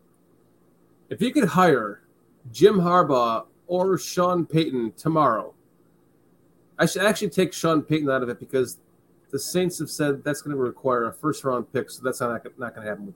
But would you fire this coaching staff for Jim Harbaugh and Vic Fangio tomorrow? I know. Let me answer this for you, and uh hopefully I speak for everybody. Fuck no. Fuck no. Neither one of those motherfuckers. No. What? What? is- I mean, what have they done to warrant firing an entire staff that is building a great foundation with a bunch of young guys? Fuck no. Hell no. Well, well, Jim Harbaugh brought the Niners to a Super Bowl, a net, what a, a championship, and then a Super Bowl in what a couple of years. He took uh, Michigan all the way almost to the national championship in how many years? Man, It's And not he like played he for hasn't done Bears. shit. no fucking And way. he's an ex-bear. Hey, I'm Har- just listen. I'm just asking questions, guys. Don't don't get mad at me. That's operating No, backwards, no. man. Harbaugh does win where he goes, but the problem with him is how long is he going to stay there? He's got a habit of wearing out his welcome. And, you know, do you want to coach for two, three, four years and then having him take off, go back to Michigan or something? Not And- get his and- way with the Bears and leave and go somewhere else. And Sean Payton, what happened to him when Brees retired? Exactly. I'm I'm I'm I'm I'm a, I'm a bigger fan of Jim Harbaugh and what he can bring to a team than I am of uh Sean Payton. Sometimes you you get in a situation where you just have the right kind of quarterback to lead the shit and the right defensive coordinator and players that you get in the position. And then win the Super Bowl, to be honest with you, you have to be somewhat kind of part lucky to actually win it. There's a lot of shit that goes on. It's I'm not as impressed with Sean Payton as I am with Jim Harbaugh, and I still think Jim Harbaugh is uh he's got some flaws to him, in my opinion, when it comes to uh you know different things I hear about him and his flexibility and willingness to, you know, he he doesn't he wants to be the only voice kind of, and I hear that about him, and he's hard to deal with. Don't know that to be a fact, but that's kind of that. Those are the kind of things I hear about the guy. And I, I mean, and eventually you're gonna that guy's gonna wear out his welcome with with the franchise. And why even go down that road if you don't have to? Chris, mm-hmm. Yeah, but I've I've heard stuff. I've heard stuff about that. He's, he's quite a nutter. He's quite a. He can be a quite a, a strange guy, and a, you know, and uh, I think a lot of that's down to him. I just illustrated really. Uh, regarding Sean uh, Sean Payton, I I, I uh, I've actually, he actually played over here in the eighties for a team called the Leicester Panthers at quarterback. Just after he'd been a scab for the Chicago, I used to do the chain on the game, so I actually stood right next to him, and he was an all right quarterback. But I mean, I do quite like him because uh, I mean that called him in the Super Bowl when they did the onside kick for the kickoff of the second half, and that was genius. So, uh, and I think he's from I don't know if he's from Illinois. I'm not too sure, but uh, yeah, regarding Jim Harbaugh, I mean, I, I've just said he's a bit of a nutter. That's what I've heard. You you look back at you look at look back at that Saints uh championship season. I'm sorry, man. I didn't mean to step on you. But look back look back at that season. And if you remember the correct way, that defensive coordinator was probably more, and those players on defense was probably more responsible for that championship than anything fucking Sean Payton had to do with. That defense was fucking dominant. No, I, Bellissimo. Wait, hold on a second. Bellissimo, you've you've said good night like four times. You, you you just went back to oh God, are we firing the staff again? No, We're just We're chatting. We're just chatting. question. it's just a question, man. It's just a question. Go to bed. Go to bed, Bellissimo. It's time to go to bed. Bellissimo gonna whoop your ass, man. He's gonna fight somebody tonight. I tell you that. You're gonna whip my ass. It'd be me for asking dumb fucking He questions. gonna, he gonna beat up Shorty, man. He gonna beat up Shorty. He gonna get that motherfucker. I'm, I'm in gonna have Florida. I'm a get long way fucking away. Chris first. You know, you're not. You're not. You're only like an hour away from me, Chris. Yeah. Or, uh, Cliff. Bring That- it on, that is true, motherfucker. Yeah. yeah. So listen, I'm not trying to offend anybody or piss anybody off. These are just questions. These are these are what you call see. I, you know, Just no, conversation. my best friend is like this. I pre- I present him with uh, devil's advocate ad- advocate questions, and he just blows the fuck up on me in text. I'm like, dude, I'm just asking a simple question. It's just like a yes or no, like would you or wouldn't you? It's not my opinion. Just fucking relax, you know. These are just would you or wouldn't you questions. It's like the kind of the game of what's that game? Uh, would you rather? Right? I'm not. It's not my opinion. They're just questions. So please Mm. don't shit on me for just asking questions that everyone's asking. We can't just sit here with the same narrative. There has to be some of the narrative that is out there in the other perspective of the world, right? Twitter, people that think this. Well, I think this. Well, people that think this. Well, let's just see what people that let's see what the reaction is to this group of people that think this. And that's what the, the question posing is. So please don't take offense to it. Maybe, maybe, maybe uh, reefer ain't legal over there or something, man. You don't know. You need some, you need some reefers, as my grandma called them. She called them reefers. I, I would like to chime in Yeah. for my lovely husband. Yeah, but all, He- all Oh, boy, here we go, here we go. If we roll the He's- yeah, Chris, you're you're philosophical, right? Would you say that you ponder things, pontificate philosophically from time to time?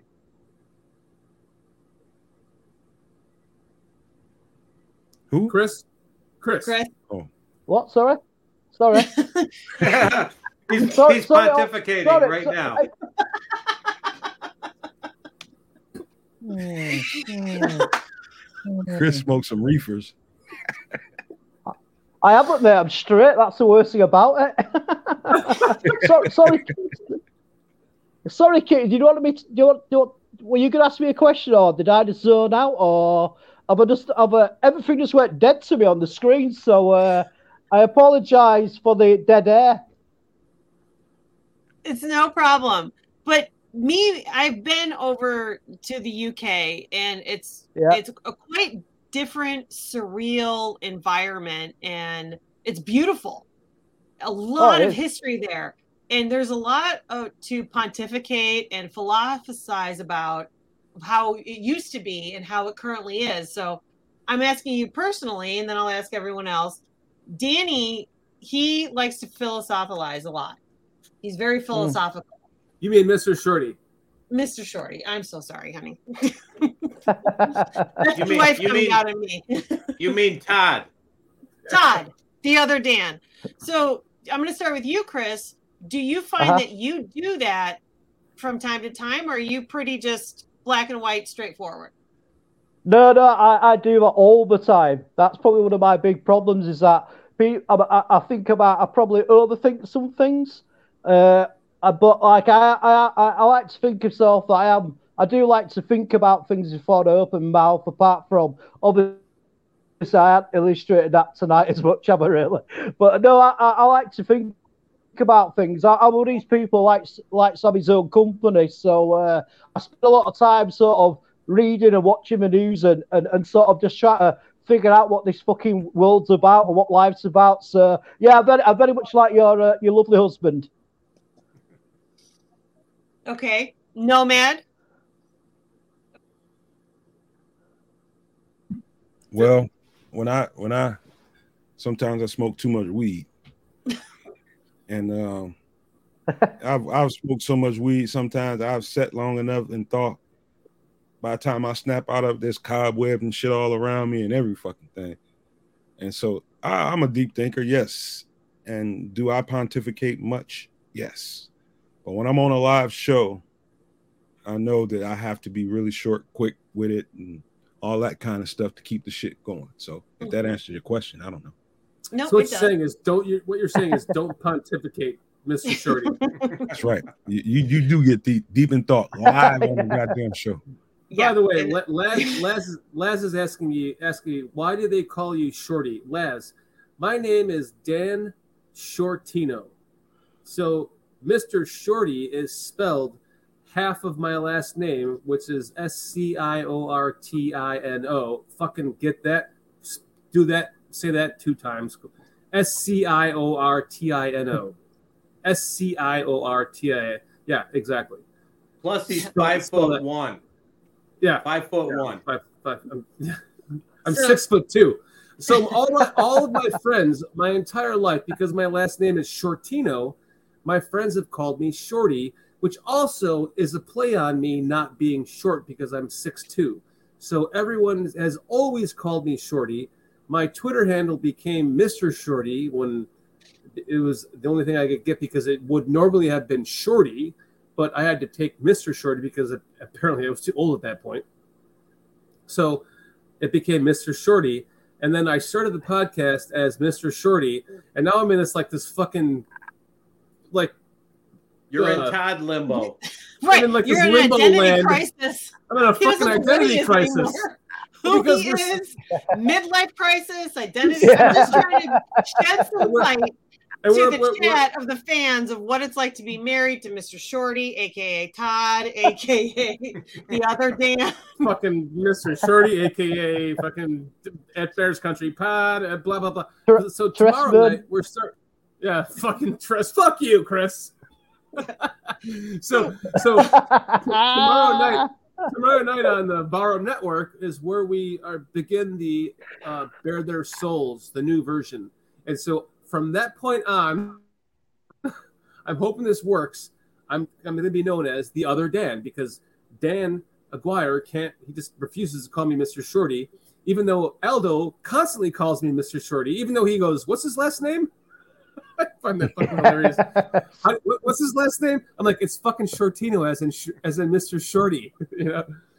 It's so it's it's it's kind of like this this clusterfuck I've started because all my friends and, fa- and family have said, maintain Mr. Shorty. Don't go away from that. Just stick with it. And even Kitty has said that. Just stick with your your brand of Mr. Shorty.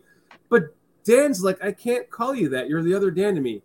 And so Nomad or uh, Aldo started calling me the other Dan, but then they then they went back to Mr. Shorty. It's like I don't know. I don't know what the fuck to call myself. Is my point. Hey, Kitty, you, you know what my nickname was as a kid? Don't fuck laugh. you, No, Stephen. Me. don't laugh at me, y'all. Don't don't be laughing at me. Mm. My grandma used to call me Ragu. Ragu? Did you love the pasta sauce? Some fucking commercial Ragu had out that I used to sing when I was a little kid. that I Oh, don't that's even, adorable. for the longest time, you'd be she'd be in front of my friends. Ragu, get your ass in this house right now. Didn't you hear me calling you? All my, I mean, my friends busted my balls all the time over that. But yeah, I got everybody has a nickname from somewhere. Yep. Uh oh. Yep. I think I think that you're about to be Ragu as of tomorrow night, Nomad. no, don't No, no, no. Don't you dare I- do that. I will fight you, man. I'll fight your ass. and No, now, no. now- and now on Barroom, it's Todd and Ragu. Todd and Ragu. Oh my god. Ragu, if you don't get your ass in this house, I know something. That's a that's a cartoon. It's a- it is. Welcome to Barroom Network. It's Oh, Bear you Their just missed Souls the with goat. Dan, Dan Aldo, Nomad, and Y'all ain't supposed to be laughing. I laughing. mean, Ragu Todd and- and Ragu. Todd and Ragu. funny. Yeah. That's that's hard. That's some scars I in my missed bit. childhood, man.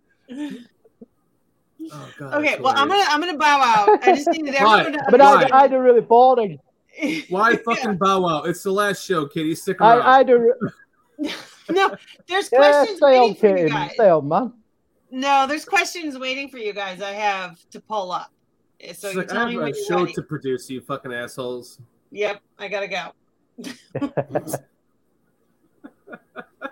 I mean, I mean, my, Oh. my nickname really, but my nickname's really boring. It was just Watsy. That that's my nickname is Watsy. That's all I got called when I was at school. See, they- they- So that's a pretty boring nickname, I suppose. Watsy. Well, What's your mine- nickname, mine- Mine was fucking with me obvious. already, People used to call me Big Red Dog. Totally obvious. And then when I got old enough that I got past that one, that's when Cheers came out. So I was suddenly Cliff Clavin. I was Clavin. Clavin, huh?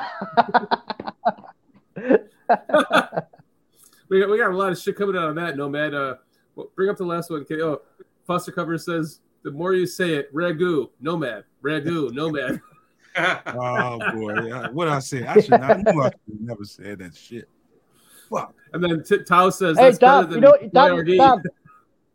Dad, Dad, what you need to do is instead of that picture, Nomad, just have a picture of the ragu jar.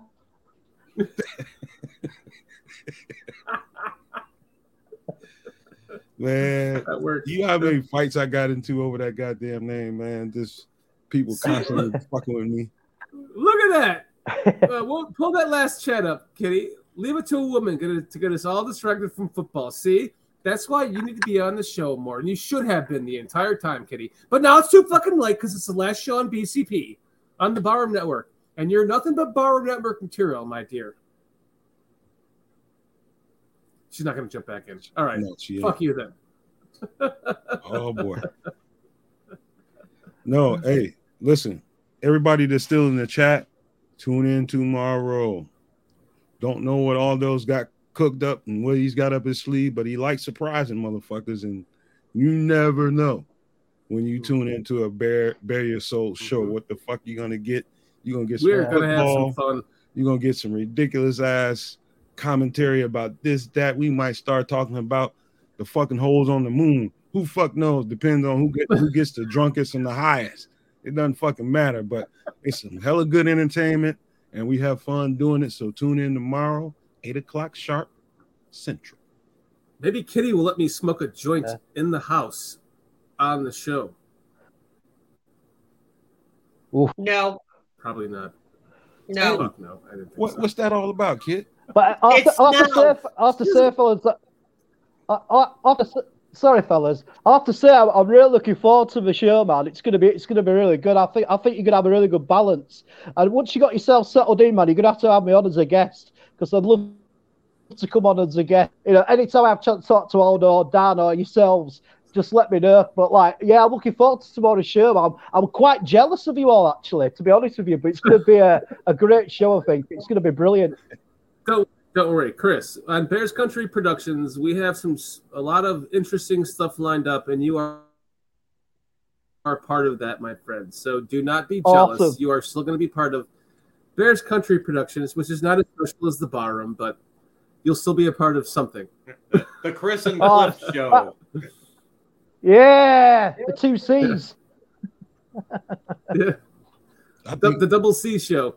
I think we ought to. I'm, I'm gonna see if we should see if we can get Aldo to run down some of the names we came up with for the show, but we landed on Bare Their Souls because of Dan. Dan was, and I appreciate that, but we came up with some funny ass fucking names to that show. Wait, before We didn't end before you using- before you do that, I just want to go back to what Laz said. Aldo still in the hotel room. if you guys saw last night's show of Dan and Aldo, they're, they're like, "Yeah, we're gonna we're gonna be fucking in this bed when we're done with this show." that shit I looked. still I, I felt watch that. uncomfortable watching this shit. I'm like, what the fuck's going on here? you can tell Dan was like, "Oh, don't tell people that. Don't tell people that." I, I just kept thinking, who's the taker and who's the giver? you know, uh, Elda was the receiver. He, he's somewhere Yeah. watching this shit right now, thinking how he could use that shit. I hope so. Now, Really good. Shorty, Shorty, back in the 70s, we used to have an exhaust tube that we would put out the window, and then you take a hit and you blow it out the exhaust tube. How far is your window from you? Right there. It's There right you go. It's right there. Just get, get a a one long- get a get a one hitter and blow it right out. Kitty will never know. I'll get you some fucking oil in a vape pen, man. Dude, I got I got a Oh. PVC That- pipe that in the your off. shed. I could just I could run a PVC pipe right from here. But the problem is, once I if I smoke a joint, it's just gonna permeate the Yeah, entire. that's that's everywhere. space. No, you have you have to have a one Yeah. hitter. You know, Yeah. I, I hear gonna have- all the time. I, I hear like all the time. sucking. I like I got a bunch of weed head friends and they uh and and some of them don't want to make the transition from smoke to the edibles and all the other shit that's out there right now. And I get it, man. At first I didn't. but some people just really enjoy the taste of some good old sweet ass Mary Jane, man. Some people just enjoy the taste of it. I be, I'm one of those Hey, guys. guy- I can roll with the other shit too. Yeah. I just want to know, guys, in America, Lynn. when you when you Good night, Lynn. see you, Lynn. Peace out, Hold on, baby. everyone say good night to Lynn. We love you, Lynn. Goodbye, Lynn. I just want to ask you guys, in America, when you skin up a joint, do you put tobacco in the joint with the with the weed, or do you just have it as pure weed? Because No, over here, we, we always put a bit of tobacco in Nah, that should go right in the because it burns a bit slower, so it don't burn. No, no. Well, Uh, that shit man, goes right in That's how we do it over here, mate. That would make It me a cigarette smoker to my wife, Uh, and then she'd be like, tobacco, a "No, little bit of that's not tobacco happening." that slows it down. Yeah. My my wife would call Uh, me a uh, cigarette yeah. smoker. Then she's I like, "No, thinking- that's not happening." I never, I never did it back Uh, in the day. uh, I, well, I I've mean, I never, never smoker. mixed it with tobacco. Maybe No, it's just- opium. Oh wow! Maybe opium, but not tobacco. Opium, yeah, maybe like a little hash oil or something, but never like uh, with uh, tobacco. It's always just been a straight up doobie. I've got a beautiful doobie I roll once right mixed now it. too. I, w- I, I once mixed it with uh, cocaine, and it like smoking crack. Damn. Hell no. All right, what Well, are we that's pick what for smoking crack topic? is. What? Shit, Chris, you're not supposed to say that on live bro, TV. got high as fuck. Dude, Chris is blown I up don't tonight. a I shit, love man. this I'm telling you, guy. I don't give a shit anymore. He's like, fuck it, it's the last BCP. I'm fucking Oh going my all out tonight, guys. Chris, Yeah. hit, Chris, Chris, hit the rewind button, man. Yeah. Fix that. Well, Chris oh, is like, whatever. hold on a second, that was years. I'll have to stress pulling so that was my pen. I got a lot of coke that, that right was now. ye- that was years ago. Don't That- do that, that- no more. I'll have to Don't stress that that, no was about two years ago, probably 20 years ago, and I was drinking a, I was drinking a really nice single malt scotch, and uh, I just had a bit of coke and then some weed, and I just thought, ah, fuck it, see what happens. And I got absolutely off there, but it tasted horrendous. It smelled horrible. But that was years ago. I must stress that like 15, 20 years ago. Obviously, I don't do that. I won't do that now because obviously I'm more mature now. Being so, I'm going to be 15 September. So obviously, I'm a little bit more mature, slightly. But I, the, yeah, I love weed. I love weed. It's been, I, I mean, literally, I, I smoke so much weed, I get the dealers going. For God's sake, Chris, man, just calm it down a bit. So uh, it's my, it's my, it, it's my naughty, naughty little, uh, naughty little vices weed. It's got me. Uh, it's an expensive habit, unfortunately. Uh, you Is know it what, legal over man? there? You know what? There's a, uh, I don't know No. how many people who know what the smell of crack smells like. Like, like that shit has a has a distinct Horrible. smell to it. And um, one time I was in, I, you know, I can't tell you everything I know about the whole thing, but one time I was in a club with this girl. And now we was, I just met her, and it was it was clear that we was gonna have to leave that motherfucker and go home to her house or my house, hotel, wherever, and we was all over each other. And was, and the whole this is a reggae club, right? And so the whole club is just lit. Everybody's having a good time. And then some sorry motherfucker in the middle of that goddamn dance floor lit up a uh I don't know, he just lit some crack up or some kind of joint that he has some crack on it, and then just fucking ran everybody out of that motherfucker in Columbus, Ohio, man. I'll never forget that. That shit stinks, man. Yeah, Well, I'll, I'll stay away from it then. horrible. Yeah, don't do that, man. Don't do Yeah. that shit no more. I said it only happened once, and it was a long time ago. It's not. Uh, I won't do that anymore. I won't do. I won't do it again. But uh, yeah, that was in my uh, crazy twenties. So uh, yeah, I was a bit, as we said over here in the nineties, I was a bit mad for it in the nineties. So uh, yeah, I was a bit cheeky, but I don't do stuff like that anymore. You know what I mean? It's, I'm, I'm past all that.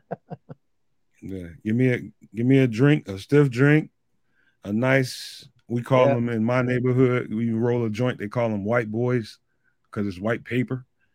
Give me a give me a stiff oh, like drink that, and a white white boy, boy, and, yeah. we, and we good. That's all I need. There's no better buzz than that. Yeah, I- I'm I same there, moderate- man. Exactly the same, mate. I've moderated since I got older. You know, I'm a respectable Yeah. citizen now. Un- unlike the older days. Like I said, I grew up in the 70s, so nothing you guys are talking to me about is things I don't know. Yeah. We better. But we I better- agree. Especially in I- the you know- seventies. My God. Hey, for our drug message for everybody in chat, I will say that the hard drugs get you sooner or later. You know, the higher you go, the the further you fall. So keep that in mind, Yeah. young people. Man. I, the, the only thing I've ever I, I if you grew up in a neighborhood like mine and see what drugs do to people that take you from sugar to shit so fucking fast, you Mm. stop. I, I never had the urge to to do the hard stuff because I I seen what it did to too many people that I cared for. You know, make a little long story short. Yeah. One time I fucked around and dabbled with some uh with some Xanax. Dude, I, don't, I I lost a whole two or three days. I don't even remember. Wow. And I was just like, that's enough. I, ain't- I ain't touching no more of that bullshit. yeah. Yep, I, I mean, I don't blame you for that. Yeah. I mean, yeah, I, I agree. I agree what you said, Cliff. Really, I mean, when, when when I was younger in the nineties, ecstasy was like the big thing because of uh, the dance. The dance culture, was like a big thing in uh, in Great Britain, like in the late eighties and nineties. So the ecstasy actually came over from Chicago. That's what all started it. So uh, I used to love doing ecstasy. That that was just amazing. But I couldn't do it now because I think when you get to a certain age, you, your mind overthinks it so you wouldn't enjoy it. And I think, you know what I mean? When you're younger, you just sort of go for it and think, you know, you don't really think about the repercussions or, you know, what how you're going to feel the day after. But I think when you get older, you know, you sort of brain go, it'll overthink it. So I don't think I'd enjoy it as much anymore if I did it now. But yeah, I used to, uh, yeah, I used to be, as I said in the 90s, I used to be a bit mad for it, mate. Yeah. Well, I think I don't think you can handle it when you get older either. You know, No, I, don't think, you that- break. Nah, I'm never gonna stop partying, but I know they're about ready to wrap this show up. So let's let that man do what he gotta do before he fuck around and get shanked off camera or something. Can't hear you, man. Mute, mute, muted. Thank you. Kitty has a bunch of questions from chat that she wants to pull up here because people have been involved in chat and we've been fucking ignoring them like assholes because Sorry, we're having chat. way too much fun tonight. Sorry, chat. Uh, so, Kitty, let's pull up some of those starred questions here.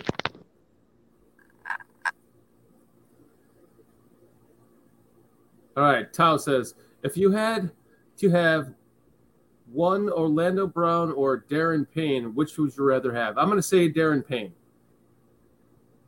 And I'm probably going Daron Payne as well. You know, Orlando Brown hmm. is fine, but Daron Payne is a stellar player. Chris, go. I've got no idea who he's at all, mate. I, I I don't know. Fuck. I, I say I don't really follow college football, so uh, I know the positions I want us to fill, defensive line and all that. But when it, it comes to names, I mean, I, you know, it takes me everything to remember my own name most of the time. So uh, Cut it, cut No, it, I- cut it, cut it. I just- Wait, I just wait, cut, cut it, Chris. These are not college players. These are uh, players in the NFL.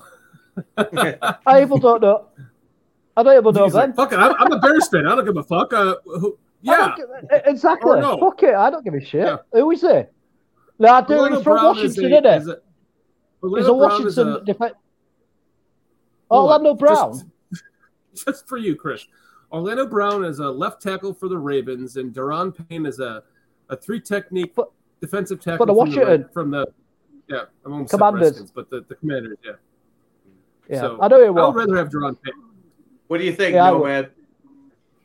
I gotta I gotta protect our prized product the best way I can, and if that means Orlando Brown, I gotta protect the prize product. As much as I like Daron Payne, we gotta protect uh JF one man. Would you put uh, Orlando Brown at right tackle instead of left? Why would I do that? Well, it, it- you know, uh, you've got uh, uh, oh shoot, the Bears Bears left tackle started all 17 games. But I mean- Jones. It it, it it it depends on me to me whether or not Orlando Brown feels better at right or left. I won't play him wherever he feels more comfortable. I think we've seen enough in, in Braxton Jones Mm. what I where I believe he could adjust to wherever they put him. If they want to, they want to put him on the right side. I think he has the he has the skills and the mindset to be able to adjust to that change. So, all right, and I wouldn't mind seeing either one or both of them on the team. Mm. I'm sorry. I'm just seeing Omar Bear Rios saying, "Damn, Chris got to go." Ha ha ha. That's not fucking funny to me, man. I love Chris. So, if one of the two has to go, it has to be you. I'm sorry, but Chris is a fucking. He's he's allowed on this show, whatever he wants. So I- I'll uh, I'll find where you live, mate, and I'll hunt you down. I will hunt you down, motherfucker.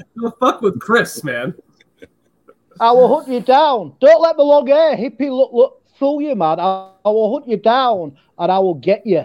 So fuck you, man. the biggest the biggest problem that we have with Chris is the delay from being five thousand fucking miles Yeah. away from the goddamn across the pond. That's it. Other than that, it, it- we have to let we all we all have to kind of work together to give Chris his time to speak, and it's kind of a process. And we're sorry if it doesn't work out. But if you don't like Chris's personality, then you can go fuck off because Chris is Don't be adversarial now. huh? part of the Barroom. man. No, man, no, no, Chris stood up for me. I don't I'm give a fucking shit. standing up for him. I'm, I got your back, Chris. It's all good, man. Chris Chris got thick skin on him, man. He'd be all right. Cheers, man. I'll, I'll tell you. I'll tell you. I'm not going So- out to a so bar what? with you two tonight. I don't give a where shit. we end up.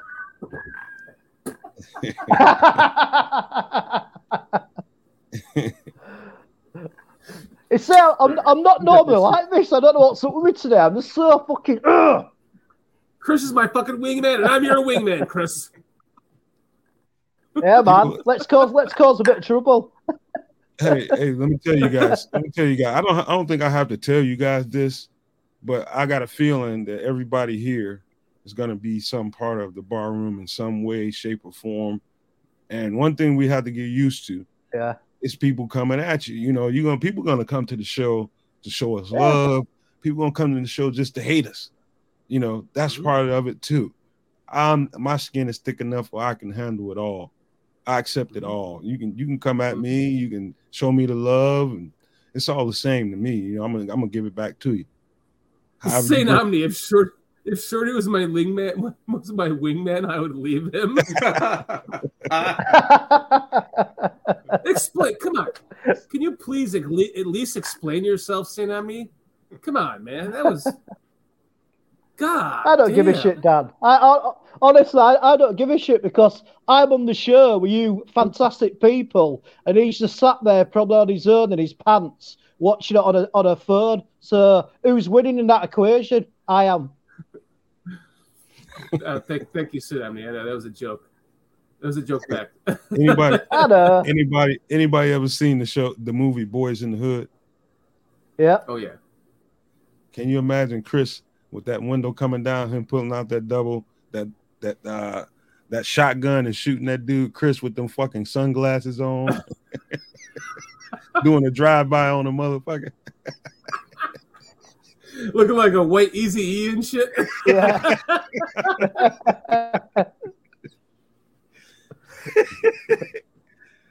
I appreciate you, lads, man. I appreciate you, bro. I see you. oh god damn. A white easy E. That's what you are. He's thinking about it now. Now he's picturing I this am. shit. Wait, I am. I am. I'm thinking. I'm thinking. Hmm. who the fuck is E? hold on a second. I hold on. I, I gotta. I gotta I'm gonna get this ready. Hold on. Hold on. Hold on a second. You gotta pull. You gotta pull it up, don't you? I'm, I'm gonna pull this shit up. I gotta get this shit ready. Ice Chris will know this one. Chris will get it when I get it. Hold on a second. Chris Ice Cube what? Yeah. Hold on. Hold on. Hold on. Hold on. Where is it? Where's the perfect picture? Where is it? Where is it? Where is it? Here we go.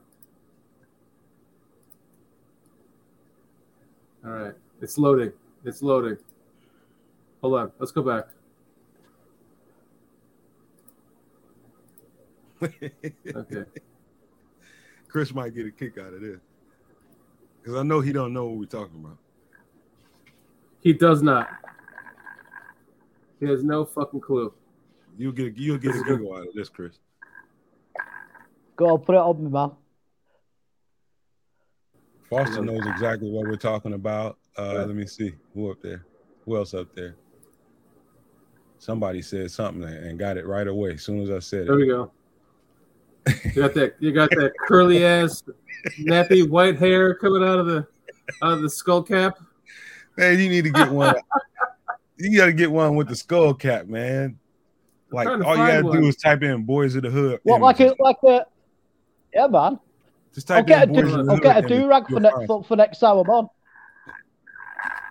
Yeah, It's Well, I man. like your twin brother. Great Chris. This is like the fucking. This is like Dan. You know, Dan and Aldo have been making fun of me, calling me uh fucking Mark Tressman. But uh, as of the that as is of, that is funny. as of the last show, they started calling me Steve. Cor- Steve Kornacki from CNN. I'm like, you fucking. Hey, hey, Chris, this is this is kind of flattering, man. There could, there's worse there's worse things they can compare you to. Like all you got to do Oh, is yeah. Google Google a James Brown mugshot, and you'll take off running. No, Boys in the Hood doesn't have Easy E in it though. I can't. I can't Google that. I just have to. It it doesn't have to have easy, but you'll see images of guys in those skull caps with the curls under there. Uh-huh. Oh, yeah. Uh, They had that the uh, the fucking- glow kills, wasn't it? Like um, like like like to America when Eddie Murphy plays that soul singer, and he's got like the glow, all them curly hairs with that spray stuff that he's been putting in his hair. So uh, I'm actually Yeah. thinking about getting a haircut actually uh, this week, but uh, I might have to keep it now. That's the best image I could find. Sorry, guys. That that's Don't like the best one I could find was was of that one right here. Oh, there we go. That's want- it's a little bit more. Uh, Google James There we Brown mugshot. Google James There we go. Brown's mugshot. Do that. James Brown mugshot. What about J- That's what about James funniest Brown the singer? Yeah, you you see this, you're gonna crack up. You, you're about the. You I met James Brown the singer. Did you? I bet he was high. Oh as fuck. God! No, man. Oh no! Please, I, you want me to show met him. this? You Hold see it? This this this is not good. The show can't get any uh, further down in depravity, so go ahead. Uh, that that's not good. Bobby, Poor guy. I want you to get up and do my thing. One, two. Dave! Yeah, I feel good, motherfucker. I'm a sex machine, motherfucker. That's what I look like every morning. It's you. I feel I, I good. can hear Kitty. I can hear Kitty laughing from 200 feet away right now. It's you. Ha! Jump back. Go, keep So are we saying? Are we saying that? No, man. If, I, I, are you saying that if I were black, that's what I look like? That's what you're saying, isn't it? Really? That's exactly what you Hit me now. Oh god damn. That's me as a black man. Cliff, Cliff, Cliff's like, Cliff's like, can I please go watch the fucking national championship game now? I'm oh, All you gotta totally do, straight. Chris, is say, Sorry, Cliff. You know what it's like when you go to a bar and you're not drinking and everybody else is. Where? Who say who? Yeah. I'm just drinking. I'm not water drinking, though. over That's the here, man. trouble. I'm on. I I, am. I, I, I On on I black currant juice. I've to got the I have flavored water. Foster is cracking up, man. Oh my goodness. Now, if if you want to go a while, I'll go pour a drink and I'll catch up. That's funny. I- I James mean- Brown was a crackhead. He was. I, literally, I wanted to watch this Hey, Will. national championship game, but this is such a fucking blowout that who gives a fuck? If Kitty wants to close out the show and I can, I can finish it off from here myself. If you guys want to keep going, we can do that. This is the Yeah, yeah. I'm, I'm cool, show. man. All right, I'm On the gonna hey, I'm gonna get a drink. I'll be right back. Might as well, man. I might as well Cool. get one too. I, but Go I'll get wait yourself a fucking back. drink, Cliff. Fucking hey, get a drink, everyone. This is a Yeah, Bar get Room Network. It's the last show. yeah, I- Chris, go get a fucking joint. Go pack up a bowl right now. God damn, what are you doing? Mate, I ain't got anything on me. That's the trouble. sir. it's a, I, I'm just on the old. Uh, I don't need it tonight anyway. Look at me. I'm I'm talking like a madman most of tonight. That's been going Where's on. that? Where, where's that bank chute that you have in your house? I'll send you. I'll send you a doobie, and you just like pull it out of the bank chute and just light it up. Put the chute back. Send it back to my house.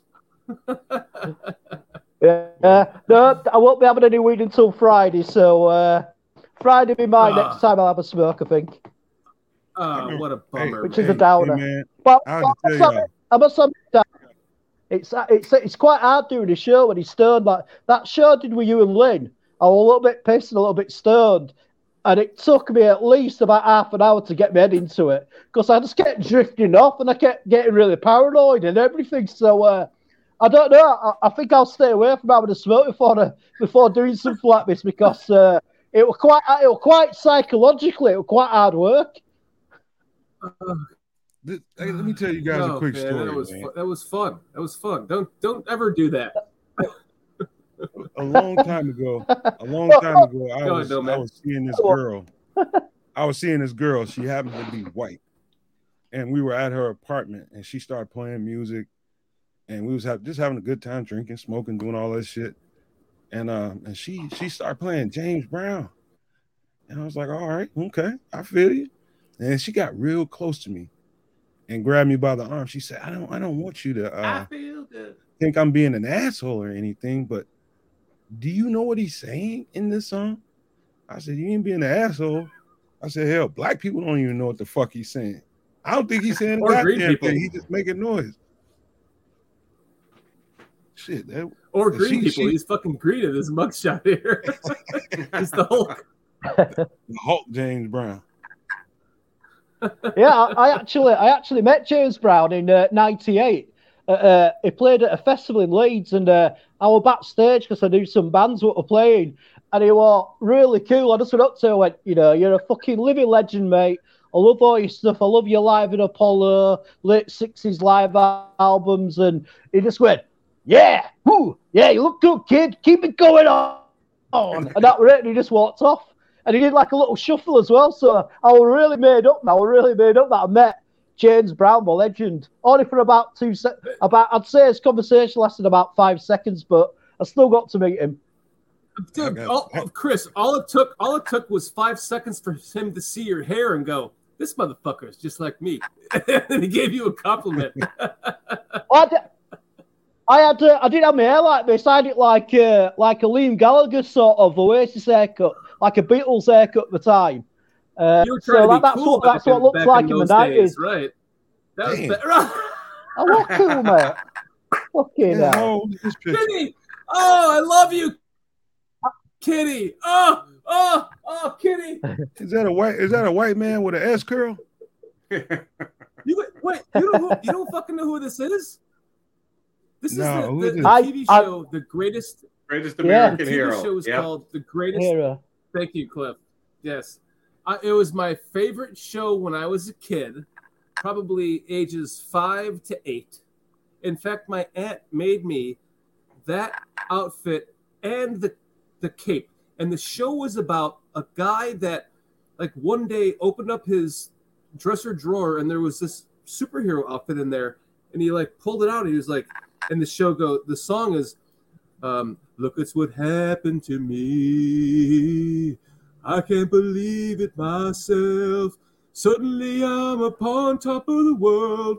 Should have been somebody else." And and so he finds this fucking this outfit in his dresser drawer and he and he puts it on and he becomes a superhero, but he can't fly. He doesn't know how to fly. The the the, the, the funny part of this show is that every time he tries to fly, he's like he'll get like first he can't do it. And then eventually he'll get like two or three feet off the ground. And then he'll get like five or ten feet and then 20. And finally he, he's able to fucking figure it out. And then you get into like season two and it becomes even better. It, it was just a fucking hilarious show. This Yeah. looked like. It was called The Greatest Hero. this motherfucker look Chris. like a like a white drug dealer from Compton. But you know, I saw that show, and better's not the word I would use. Maybe maybe cheesy. I guess I guess if I guess if you're five to eight, okay, then it's good. Five to eight was a great show for that. That motherfucker sells Oh, drugs man. in Compton. I- I'm glad you. I'm glad you brought. I'm glad you brought the picture up because I've noticed lads saying that a few times in the chat, and I always kept thinking, "Oh, who's he on about? The American here? Who, who's that?" So uh, I'm glad you. Fi- I've finally seen who it is. But uh, yeah, I mean, I'll go for that. Fuck it. Oh, that was great, Kitty. Thank you. I hadn't even seen that in chat, but that was awesome. Would you rather Yeah. suck Rodgers' cock or Gail or gargle Favre's dirty balls in exchange for a Bears Super Bowl? Stephen May asks. I could live without the Super Bowl. Uh, Somebody somebody got in there earlier and said that he doesn't he loves the show, he loves the content, but he had a problem with using God's name in vain.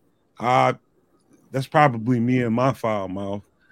Don't mean to be sacrilegious and don't mean to use God's name in vain. In fact, when I do say that word, when I spell it out in the chat or wherever I'm at, I use the T instead of a D. Like G O D is G O T, just to be mm-hmm. conscientious of that. So apologize to you, my guy, for that. Excellent. So, would you rather suck Rodgers' cock or gargle Favre's dirty balls in exchange for a Super Bowl? Are these our only chance I'd, choices? Yeah, per Stephen Me, yes. Or Stefan, however you pronounce it. I'm not I'd, answering I'm I'd, gonna that. say I- I'd I- gargles. I if gotta I had to get a do it, I'd man. You gargle. motherfuckers I'd. I'd, uh, I'd have to, it'd have to be Favre's dirty balls because the idea of a fucking man's cock in my mouth is just, it's just not on. So uh, I think, but I think the balls is halfway there. I'm not being homophobic, man. I've got friends who are gay, so I'm not being homophobic. Uh, but yeah, I think, I think the balls is probably, you know, the little. I think The that'd be the of least a out of cock in two, your mouth is a lot worse than the balls, than gargling balls. I, I'll Yeah. take that along with you. If I had to Problem with- choice. Problem with the balls is you're pretty close to the butt. Yeah, that's true. Yeah. Depending, That's some true, some people's Unless it's asshole is, is a little farther away from the balls. Some people are closer. Depends, depends on the balls, really. How, how do you know all that, uh, Danny? How do you know that, mate? Well, because I, I know that my balls are far away from my asshole, so anyone gagging on my balls would have no problem with my asshole. I know that much. But I could imagine I've been with some women who've had like a close asshole that was right next to their, you know, their hole, their pussy hole, Right. if you will. Sorry, sorry, Katie.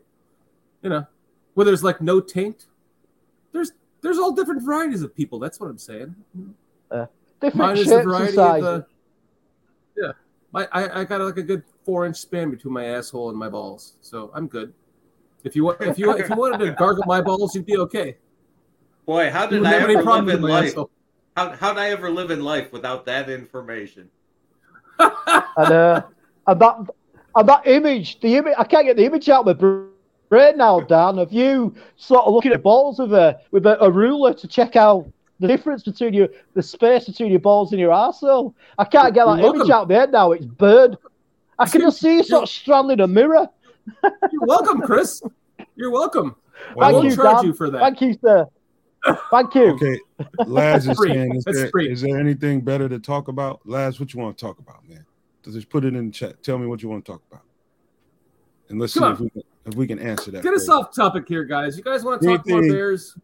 Shoot, fun shoot. here. Ask questions, man. I'll, I'll, let's answer some questions.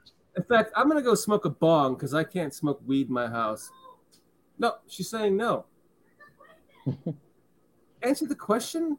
Man, you on the can't answer the verge of getting question. you're gonna get your ass shanked. You keep it up. My goddamn last show. I can do whatever I want. It's my show. Like you in jail, motherfucker. You're gonna be shanking your ass. I'll answer the question. What's the biggest let Leo factor? What's the biggest position worry going into 2023? I can say center or right tackle. I'm going to answer this so I can go smoke a bong. So I'm going to say um, the biggest worry into 2023 for me is defensive end or defensive tackle. Center, if what's his name exactly can come back, he could be the center that we signed. But if he can't stay healthy, obviously we. I don't even. I, I, center is something I haven't even really thought about, to be honest, Lad, or Leo. So, so I'm going to say that my biggest worry would be my my own biggest worry would be on the defensive line, whether it's defensive tackle or defensive end. I'll let you guys go. I'll go last. You guys go. Go ahead, Chris. Uh, I mean, I, sorry, sorry, sorry, Cliff. I'll keep stepping on you, man, tonight. Sorry, sorry, old boy.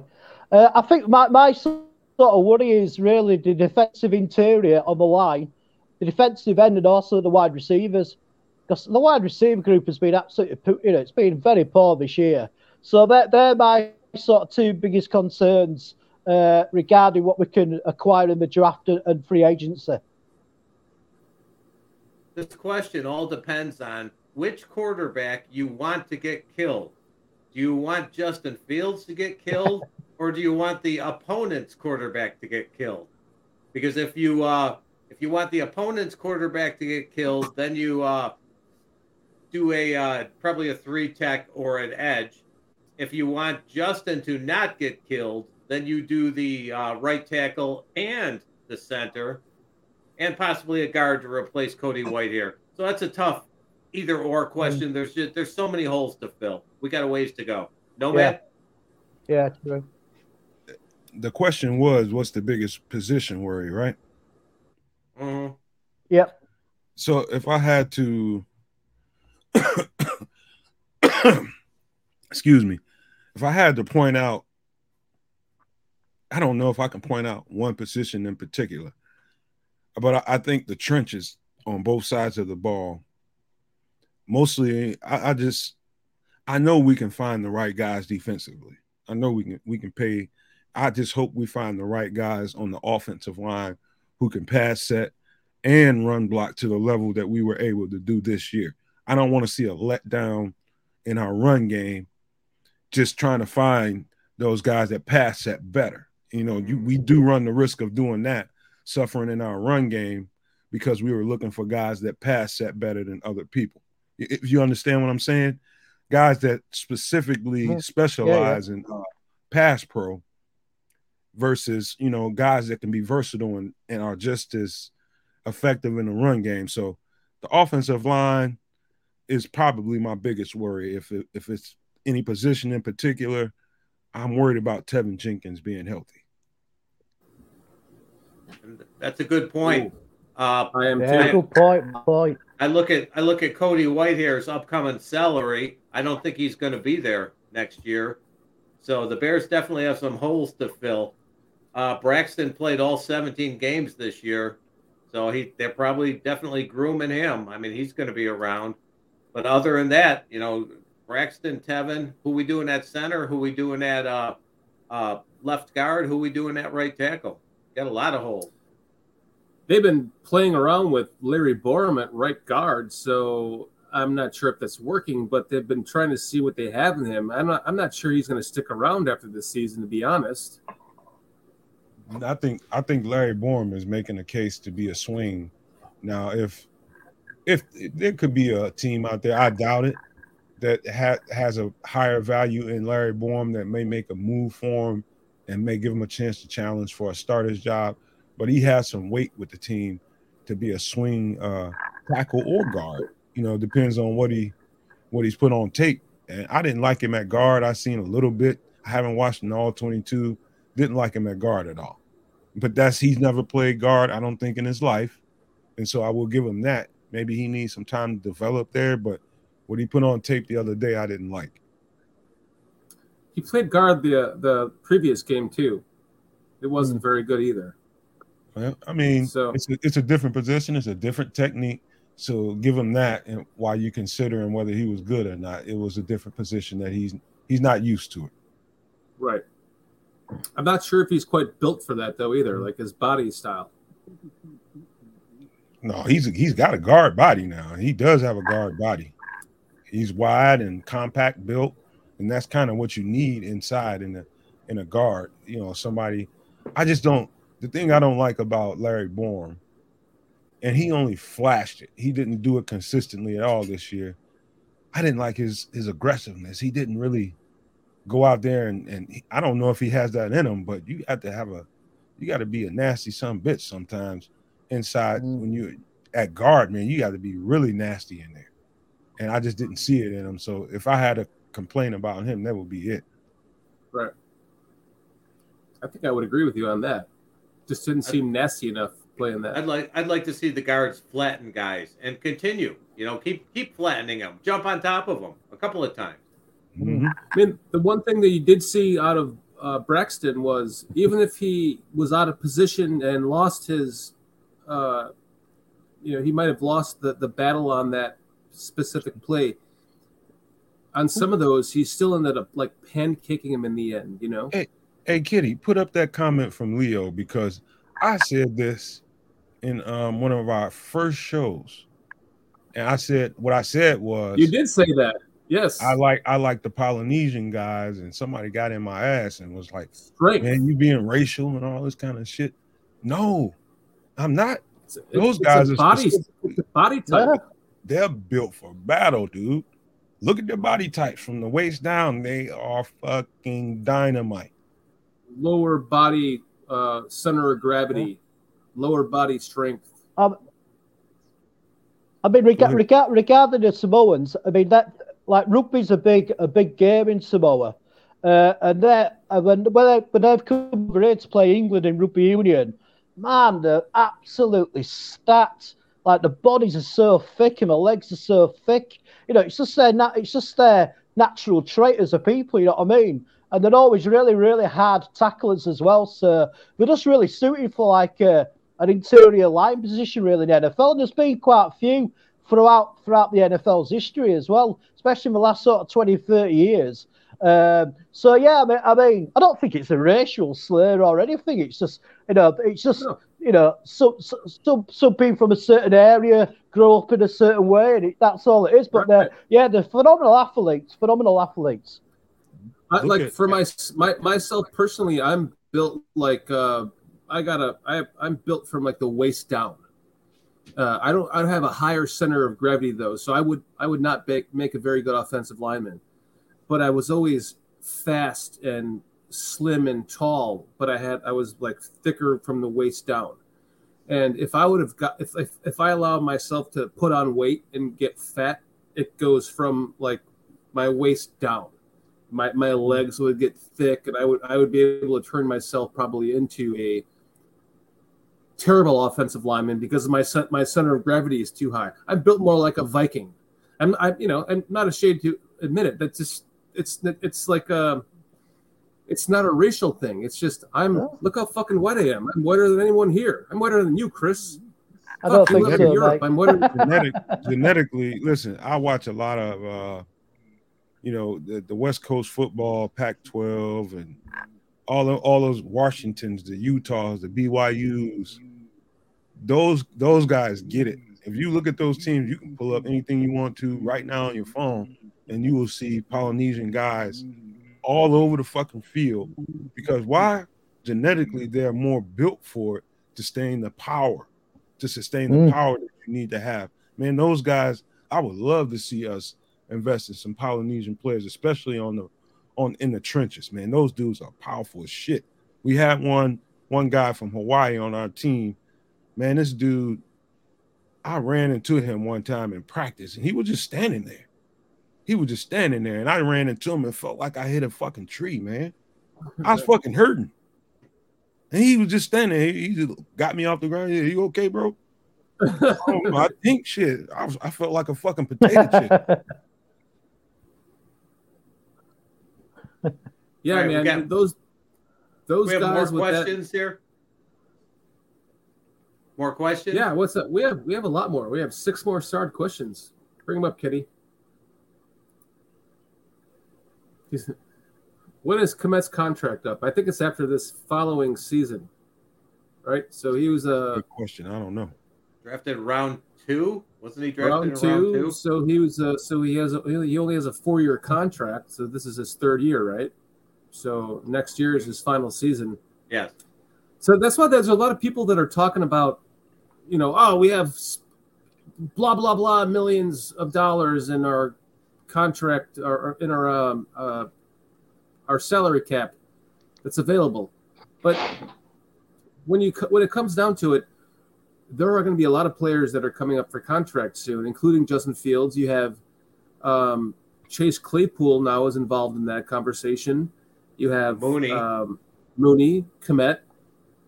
Uh, there's others too. So, who are you going to break the bank for? Do you break the? It, it's going to come down to like a very interesting and schematic because we know it's going to start with free agency. So it's going to be a a very we're going to know exactly where this team is going when when Poles starts signing free agents. If they go with Daron Payne, or if they can get a Daron Payne, or if they maybe they make a trade with someone, then they get like a, you know, um, uh, what's the guy from uh, Indy?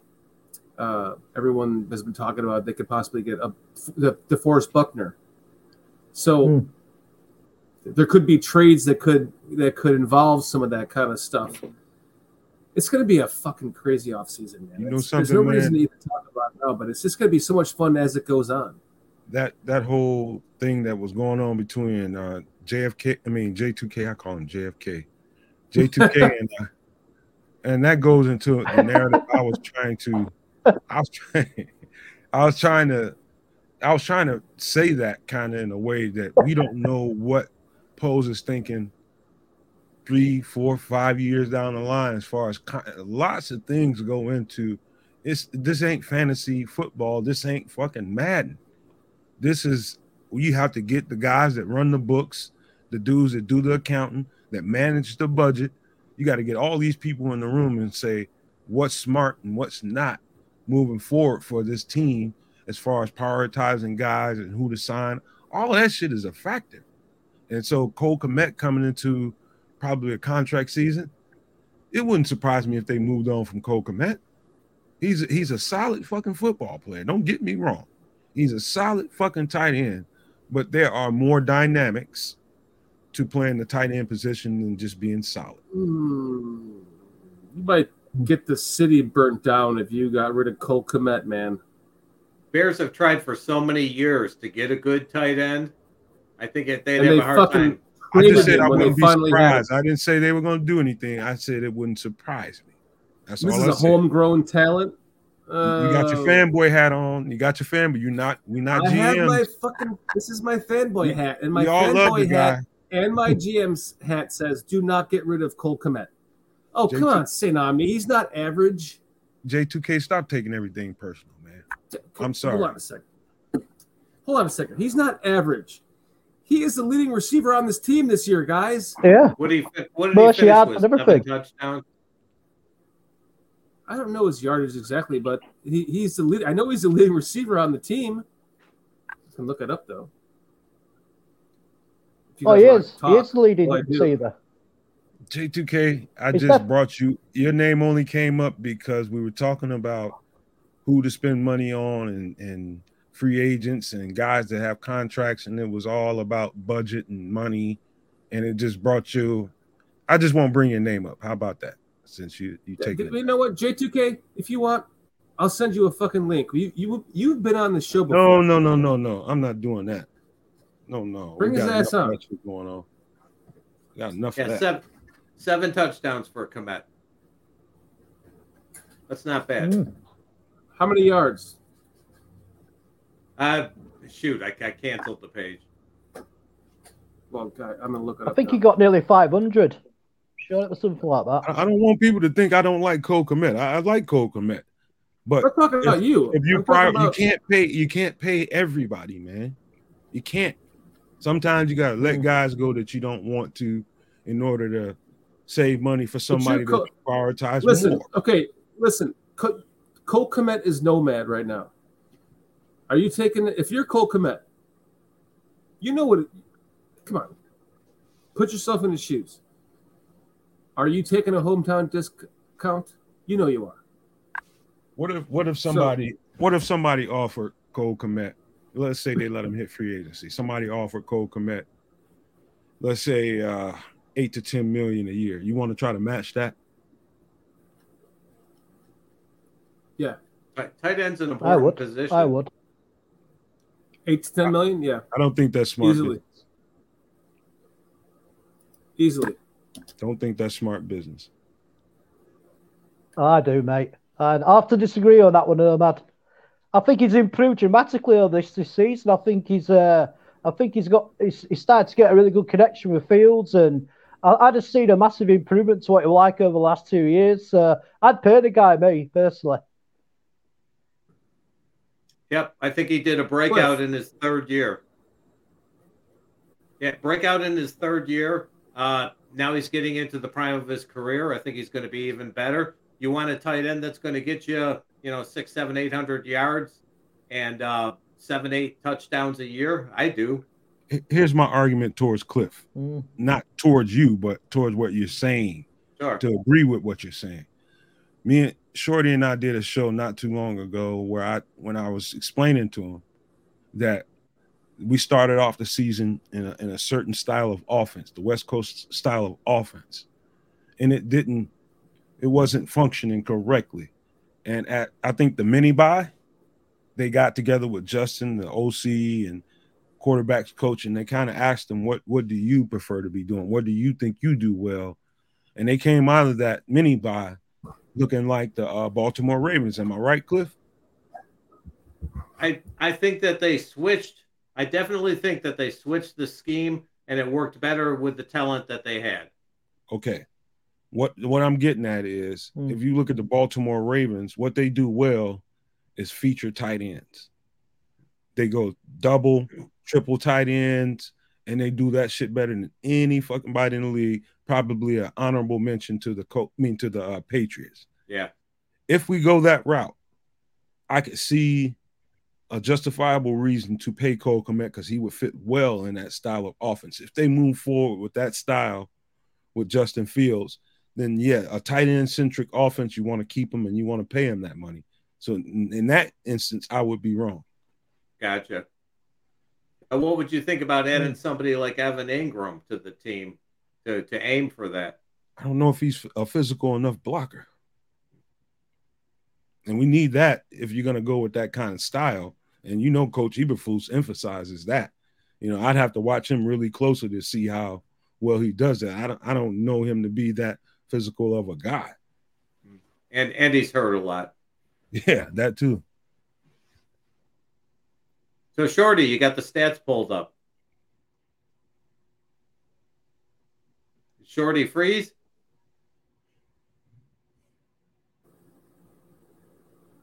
Or did I freeze? Somebody froze. I think StreamYard just froze up. Sorry about that, guys. What you trying I, to pull up? it, What you what you Well, doing here? But this wasn't here the whole time. The stats were trying up. figure it out- on, Okay, it was so- on the screen so- beforehand. So I'm so let's just talk about this. It's, we're talking about Cole Kmet. Yards, yeah, yes, less yards in his third season than his second season, but look at the touchdowns.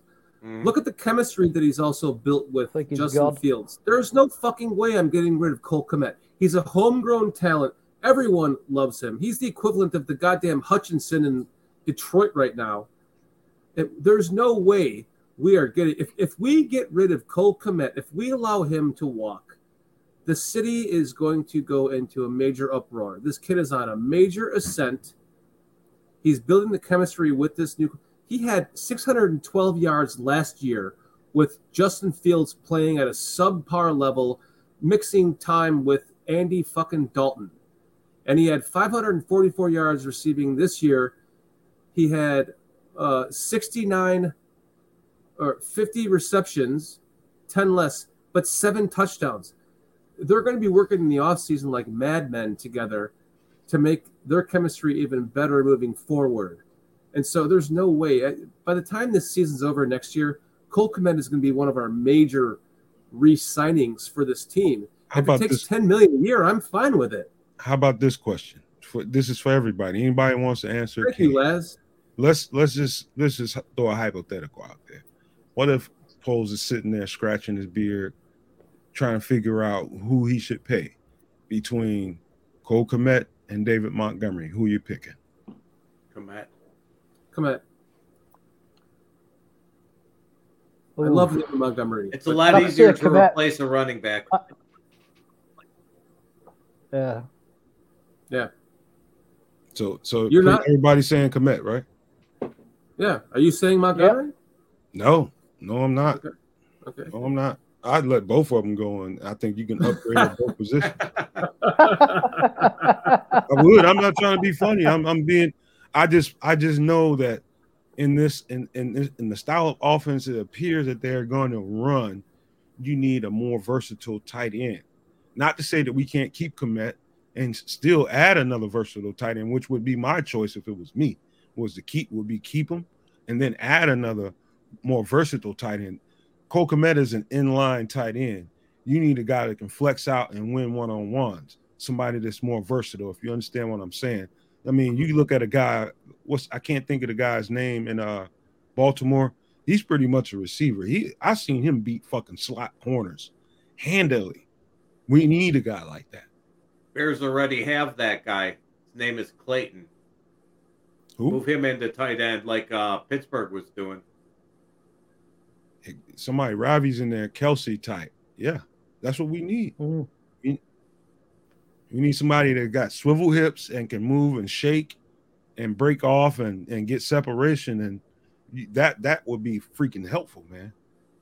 So, so, so Nomad, you're, you're, you're really after a bit more of a, a pass catcher, somebody who can, you know, stick out wide and somebody who's a bit more like uh, the Atlanta tight end who they, who they drafted a couple of years ago. Is it Pitt? Are you, are you thinking that sort of way then? You just need versatility. Somebody that Yeah. can beat a slot corner, somebody that can beat a safety, somebody that can definitely beat the shit out of a linebacker and get open at any given moment, and somebody that he could trust that has great hands and you know doesn't have a bad injury history. That would help. But yeah, you if you're gonna run this style of offense, you need people that can beat uh, uh, DBs and win on the inside because the, the inside of the uh, defense is where the weakness always is. Yeah, thanks, guys- Foster. I I meant Claypool. Thanks, Foster. Somebody's asking me a question. You paying my what? What was that?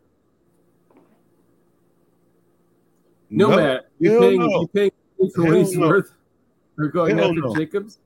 I'm mm-hmm. I'm I probably have to kiss Montgomery on the mouth and say, man, I'm sorry, but I got to go get Brand. I got to go get Josh Jacobs, man. He's the best all around back in football. His resume proves it. it. Is you put it on tape, damn it, it's there. He's the best all around back in football. He fucking has a bad game and he'll average four yards a carry. Guaranteed. He will you in a tight game when you need to finish a game off. You put that ball in his hand and he finishes. Yeah, The- we have I- to I see what the I- I- Raiders are going to do this year. You know, they, Mm. I mean, maybe he will be available. I know it's a little premature to start to. It's a little premature to start talking about draft, but uh, because we were talking about uh, Cole Kmet, we kind of transitioned into while I was looking up this receiver I was trying to find.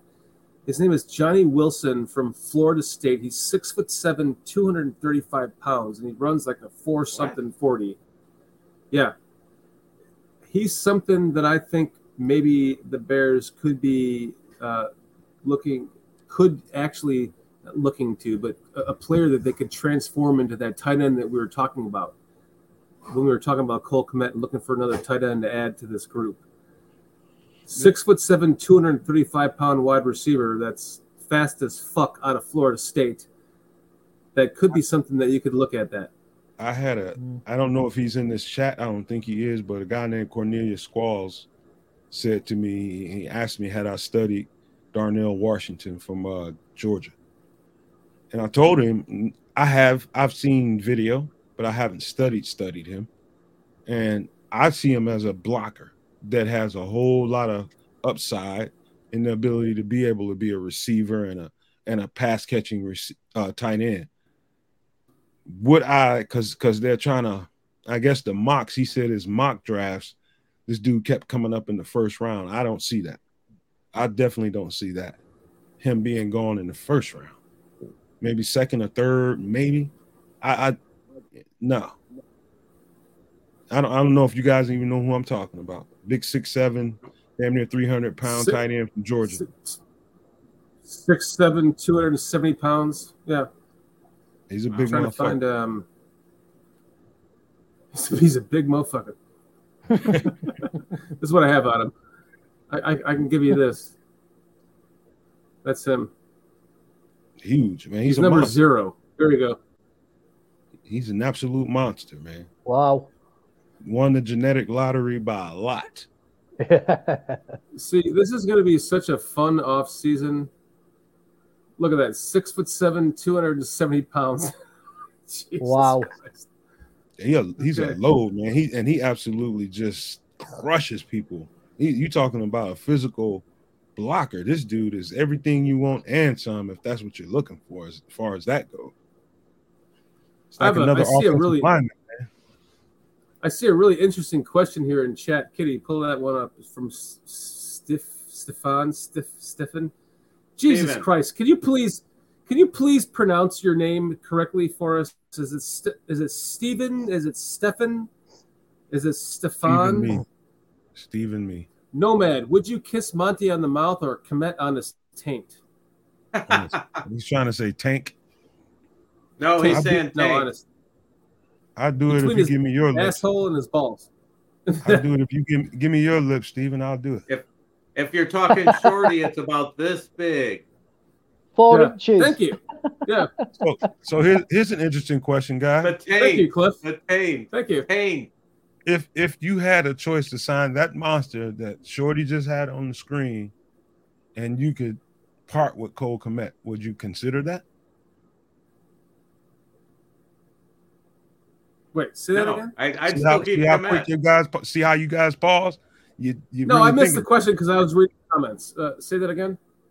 If you had if you had the opportunity to sign Cole Kmet or the s- opportunity to draft this guy in the say third round, fourth round, whatever, would you would you take that opportunity and not sign Cole Kmet?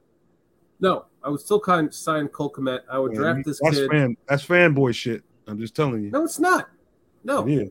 No, but it we still have one year of Cole Co- Kmet. So no, it, if we can draft that Uh, so- someone so- like that this year and then and have Kmet, I'll let you talk next, Chris, and then have Kmet sorry, sorry, Dom. develop that kid, and then we can talk about that in a year from now. We can have the discussion, but for right now, Cole Kmet, man, I would like, you know, I would have his babies if I could right now. He's like the best tight end I've had that we I've had that we've had since fucking uh, Greg Olsen, who we t- traded away for nothing for no reason. Go ahead, Chris. I mean, I mean, I'd definitely keep Cole Quebec because he's pro- he's proven that he's done it. You know, this this kid, all right, he might be a wonderful size, and all that, but he's still a rookie. You know, and uh, Cole Quebec's, oh, he's just improving all the time. So, ideally, I'd like to have both in an ideal world, but I wouldn't, I wouldn't uh, trade uh, Cole Quebec and, and and draft this guy as a replacement. Not not, not at this moment in time, anyway. Yep, I, I agree with Chris and uh, Shorty. You know, I, I want Kmet on the team. And Shorty mentioned Greg Olsen. That's exactly what I'm thinking, Nomad. I'm thinking you'll let Kmet go now, and you might be letting the next Greg Olsen go. Hmm. No, he he's nowhere near Kitty. as fluid as Greg Olsen. That's that's they're like night and day as far, No. far as their fluidity, man. Cole Kmet is You're right way, about that. way stiffer. He is more. than Greg Olsen, man. Yeah, he's much Greg more Olson is different. But he gets the job. done. Kitty, come on, Yeah. Kitty, give us, tell us what you think about Cole Kmet, Kitty. Come on. I am a huge fan of him. I think he's going to be a huge star. He's going to be with us for the next 10, 12 years. He's Brian Urlacher, but for the offense. Like, um, now, you know what I mean, though? Like, he's going to be a bear. That's what I mean by that. He is a Mm. bear. Mhm. And he's good Thank looking, my yes. dear. But that's See, I knew why. that was coming. Kitty's crushing on that motherfucker. She's crushing, I on, thought that as well. she's But crushing he's on got, and, if, and I can't say anything after. He's got good hands. You guys are going to jump to something else. He got good hands, all right.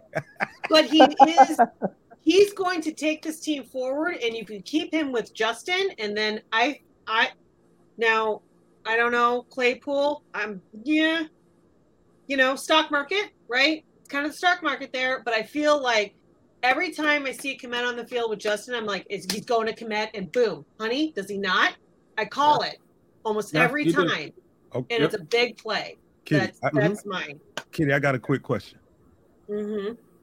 Just act like Shorty couldn't see, hear, and had no chance at all of finding out what you did. Would you cheat on him? With No. Cole Kmet? With Cole Kmet? God no. With No. Cole Kmet, you wouldn't even kiss him. No, I've actually been asked out by a, a first baseman for the White Sox, Wow. and I turned him down because I had a boyfriend. Well, My wife, my cheat. wife, my wife would have dumped me for Walter Payton in a second. Oh, Dude, uh, listen, guys, Colt Kmet could be your kid. That's why. Om- Omar Barbieres, but Bar- Barrios is telling me, oh yeah, Martellus Bennett. Now he now that's the versatility. That's the kind of versatility we, we're looking for. Mm. That kind of somebody with swivel hips and can really shake and, and and move and groove a little bit. He was the right guy. He was we just had the wrong fucking situation for him. He was definitely the right. That's the kind of guy we're looking for. Yeah.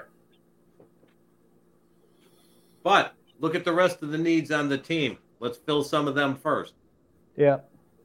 hmm We got one more year with Kmet, so let's build that chemistry and see where it goes, and we'll develop. We'll talk about that when it when it happens, right? So, For the record, I cheat on. I cheat on your ass with Cole Kmet. you know, you know, who he he reminds me of. He looks like um, um, oh god damn it, Kitty. Who is it? The guy, the, the guy from um, that '70s show. Uh, god damn it, what's his name? Uh, Ashton Kutcher. thank you, Ashton Kutcher. He Come looks Oh, like yeah, Ashton yeah, Kutcher. yeah, yeah, yeah. Yeah. Well, he's a Bears fan as well, isn't It is, yeah, even two better. kind of people in the world I don't trust. People whose eyebrows connect and people who don't have a neck. I don't trust them motherfuckers. I don't know why. No, I got. I gotta, I gotta interject here. that that Greg Olsen, watching him uh, broadcast now, he's sort of dorky looking. Who? oh, Greg Olsen. Greg Olsen, Oh Yeah. yeah. he's broadcasting now. He's got the big I do- blonde hair, and I do, I do No. like him. Though. I think he's, I think he's done a good job as a, a broadcaster. he's a great broadcaster. He Yeah. just looks sort of dorky. square, That's- very square looking. Yes, yes. yeah, he, he square as hell. I see every four corners on that motherfucker. Nomad. what I was when I was watching the, they were talking, whatever it was Fox when uh whatever Sean Payton is on, and uh uh Fox. yeah Fox yeah uh Terry Bradshaw and all those guys, and uh Sean Payton, they were asking about like what team he's going to go to the next you know as the next the next head coach, and he was talking about oh the management and stuff. The whole time he's talking, I'm realizing I see no neck on him. Who? Who Sean Payton, he has Oh, Sean Payton, he has no fucking neck. he He's had like to talking show like this. this. He's like this. He's like, yeah, it is what I, well for me. It all comes down and to the ownership and the manager, the management as well. It's not just you know with the players on the team or the quarterback, but it's also the ownership. And you know, he's doing this and this and that, and talking to guys. I'm like, It's how he Necks as well. me. We we had a dude on our we had a dude on our team, man. We had a fullback on our team. We used to call that motherfucker headquarters because he had nothing. He had no neck at all, man. He just was a, a fire hydrant, man. He was built like Barney Rubble and shit, man. He was just thick. He was the same width all the way down from his neck all the way down to his feet. Oh god. No, now did you? Wait, Stephen May Stephen May gargled someone's balls? What's going on over here in the chat? oh my god, this show is fu- fucking hilarious. It's I love it. deteriorating quickly. Yes. Can you imagine? No, motherf- this is not. This is imagine fucking a fun. motherfucker that looks like Barney Rubble, man? I seen that in real life. Damn, somebody just said No. Georgia just went up 66 to 7. Wow. That's crazy. Wow. Hey, That's one of them, you know, you get that that meme out of uh Rocky 3. Throw in the damn towel. Yeah. Throw in the towel. Where's the Y'all know what I'm talking about? Yeah, slaughter rule. yeah. Where's the slaughter rule, man? We That's give up. That's the kind of shit. It's like when you're playing Madden, or like you get the little blip on the screen. Do you want to quit? You're like, yeah. Coaches end up in a fight in the middle of the field for shit like that. Uh, Shorty, Yeah. you mentioned you mentioned Terry Bradshaw. You know the Bears uh, were a coin flip away from having him as their quarterback. Of course, I fucking know that. But do you think he would have done shit on the Bears? I mean, he would have done shit on the Bears. Terry Bradshaw. when Terry Bradshaw joined the Pittsburgh Steelers, he fucking sucked in the first three, four seasons on that team. It only took his own moxie plus the rest of the building of that team with the same head coach for like 30 fucking years in the middle of it to build that team, though. If you would have come to the Bears, I don't think he would have done shit. Just like I don't Yeah, think but if the Bears would have somehow, I'll let you talk next, Chris. If the Bears would have somehow fucking pulled the trigger and got Mahomes, I don't think that would have worked either. It's just, I think it's a lot of it has to do with the fit of the offense you're going into, the ownership, the, the, the coaching staff, and whatnot. Go ahead, Chris. I was just going to say though, if you, if, if they'd had a drafted Bradshaw, that means you'd have had Bradshaw and, and Walter Payton on the same on the same team. So could have been a good could have been a good uh, you know could have worked out pretty nicely if you ask me. Because you know Walter Payton had to do everything for that team in the in the in the seventies. So I- if we had I like agree. a half decent quarterback, it could have worked But, out. but but but Bradshaw sucked in his first few Yeah. three four years in the league, and it, it what what made Bradshaw Bradshaw was it himself or was it the coaching staff and the team that was built around him that made that? Would that have happened with the Bears? I mean, it's hard to speculate what ifs. It's like, what if Michael Jordan wasn't drafted to the Bulls? Would he have been Michael Jordan on s- you know without Scottie Pippen, without Dennis yeah, Rodman? he, he would. Jordan would have been fantastic anywhere. Generation. He would have been, but but he but he couldn't get past. Listen, I love Michael Jordan. Okay, I watch every single one of his games. I grew up there, but you know, if he wasn't, uh, if he got drafted by the Clippers, you know, like would he would he have been Michael Jordan? Would he have would he have been able to win all those championships? Is what I mean. It, it just takes the right surrounding to be a to, to make things perfect, you know, to make Tom Brady what Tom Brady is. Is Tom Brady on the Bears what Tom Brady is? Is any team, is any player what they are on on on, on another team if it takes all the perfect situations? And that's what all of our fears kind of been. I'll let you talk in, in a second. What of all of our fears kind of been with the Bears is getting the fucking perfect storm together with the coaching mm. staff and this, and you know, the quarterback and the defense and when it all comes together, it's a perfect storm.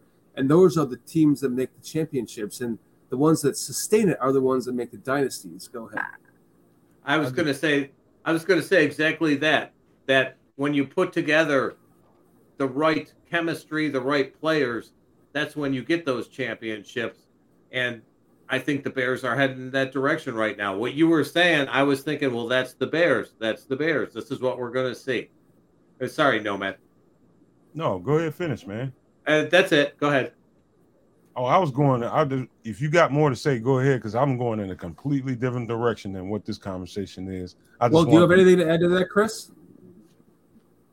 uh, not really, no. All right, go ahead. Go ahead, Nomad. Fucking fire away, buddy.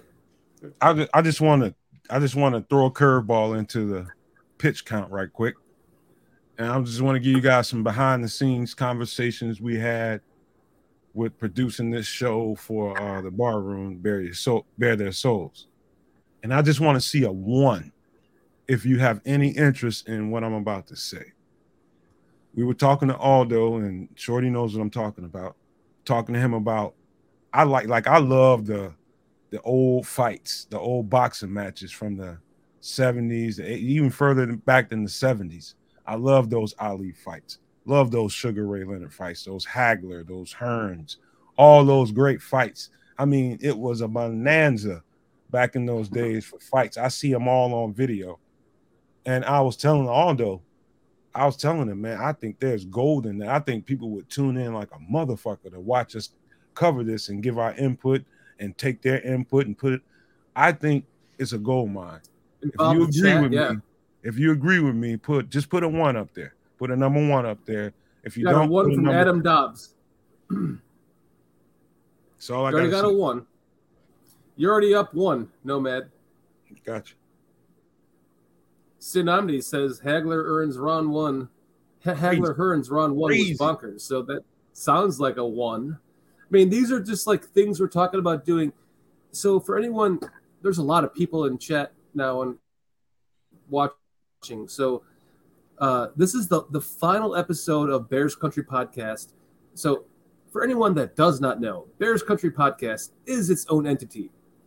I started it in the, the day before training camp, and I brought Nomad on. He became our my co-host, and then no uh, Aldo asked us to come on to the Barroom Network, and then it, it was it just so happened to be the first game of the of the the, the first Monday after the first game of the season, and at that point there was some stuff going on in Nomad's life, and he couldn't quite you know uh, join up to that, and so we kind of transpired with uh, Dan and Cliff, and we had the Cliff notes and all that.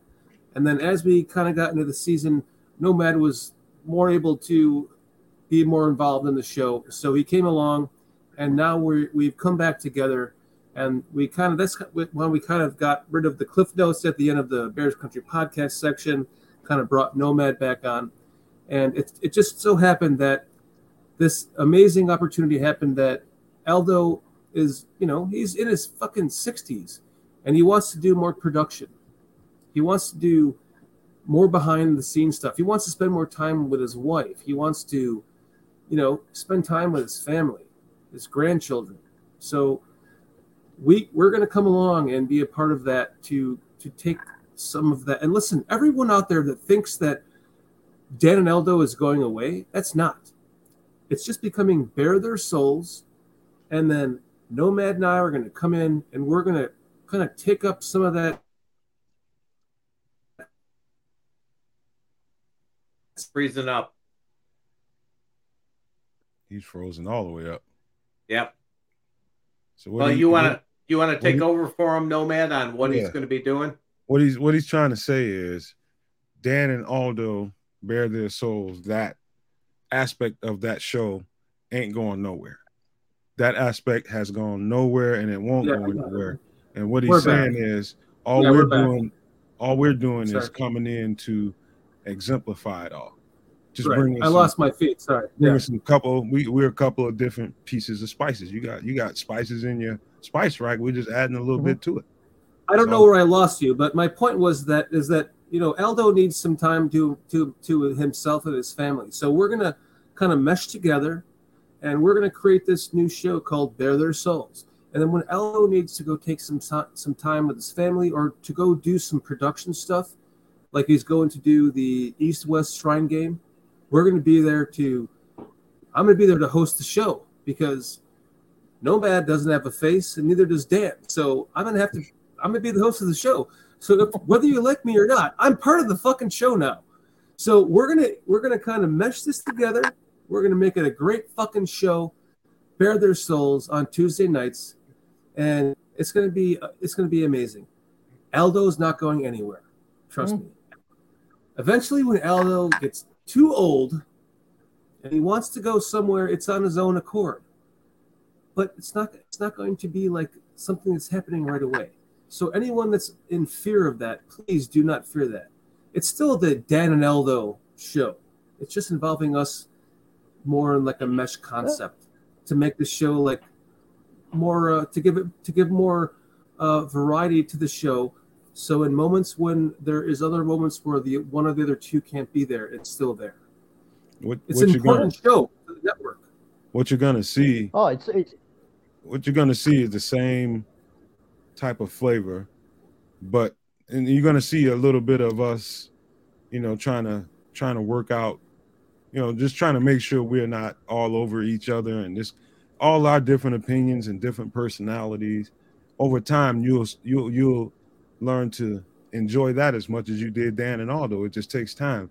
New things people don't gravitate towards so quickly, but in Right. time you'll you'll get to it.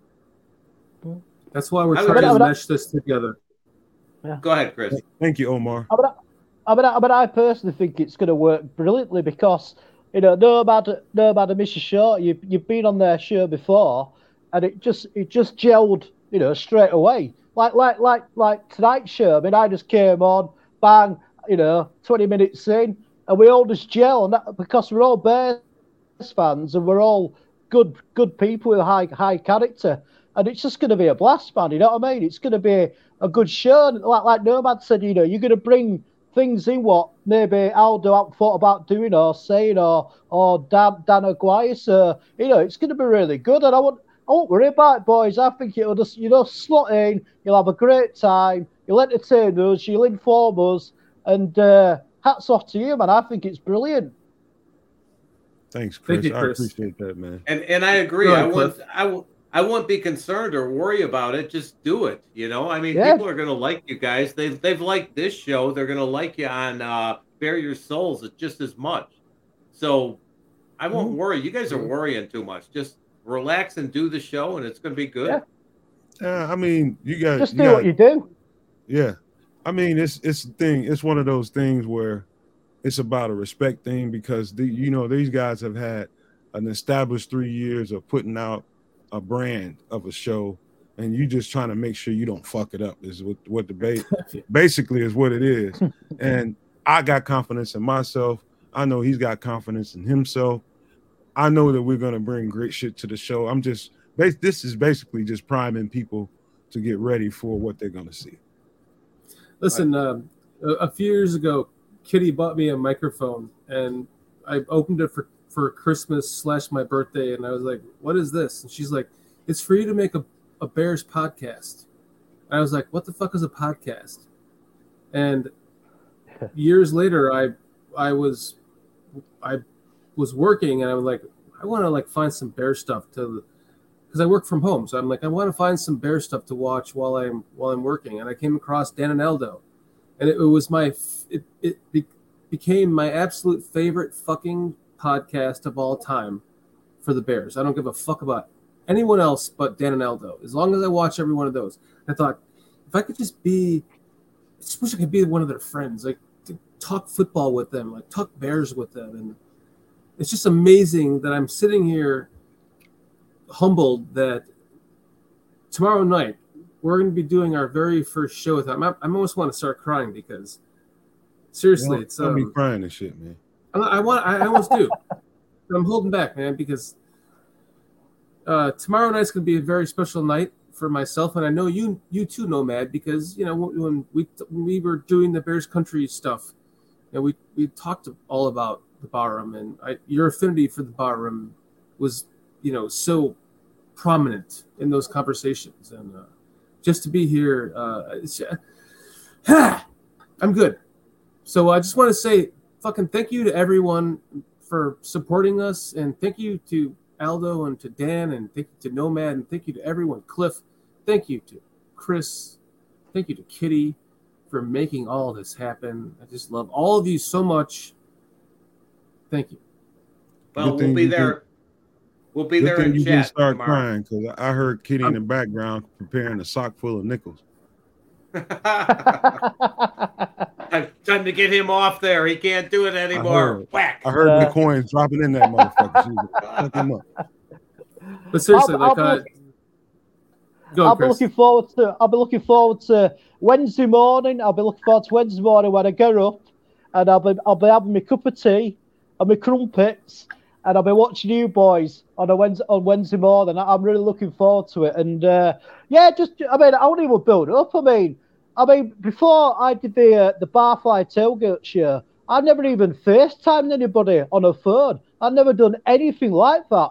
And I, you know, and it's just like I think you know, uh, because of the Plumber Network and, uh, and also on this show as well, it's easy because you know I, I enjoy the comp- I enjoy the social aspect just as much as talking about the Bears. You know what I mean? I enjoy getting to know you guys and having a laugh and talk and, and also talking about the Bears and just relax, man. Somebody, it's going to be a blast and, and I can't wait to watch it. Thank you, my guy. And Chris, you know that you are you have a spot on Bears Country P- Productions now, so make sure you guys check that out because you know Bears Country Podcast has transformed into Bears Country Productions now, as I've said before, and Chris is a part of that, and so is Cliff, and we're going to be doing some stuff on there that's going to be and Nomad as well. No, We're gonna you do some stuff me, on there. motherfucker. You paying No, me? fuck, fuck Nomad. need- so Chris I and Cliff. five Yeah, we're all shows. getting paid. Yeah. Yeah, that's I why I didn't say 5,000. you. Pay Nomad. That's the next million. going out there.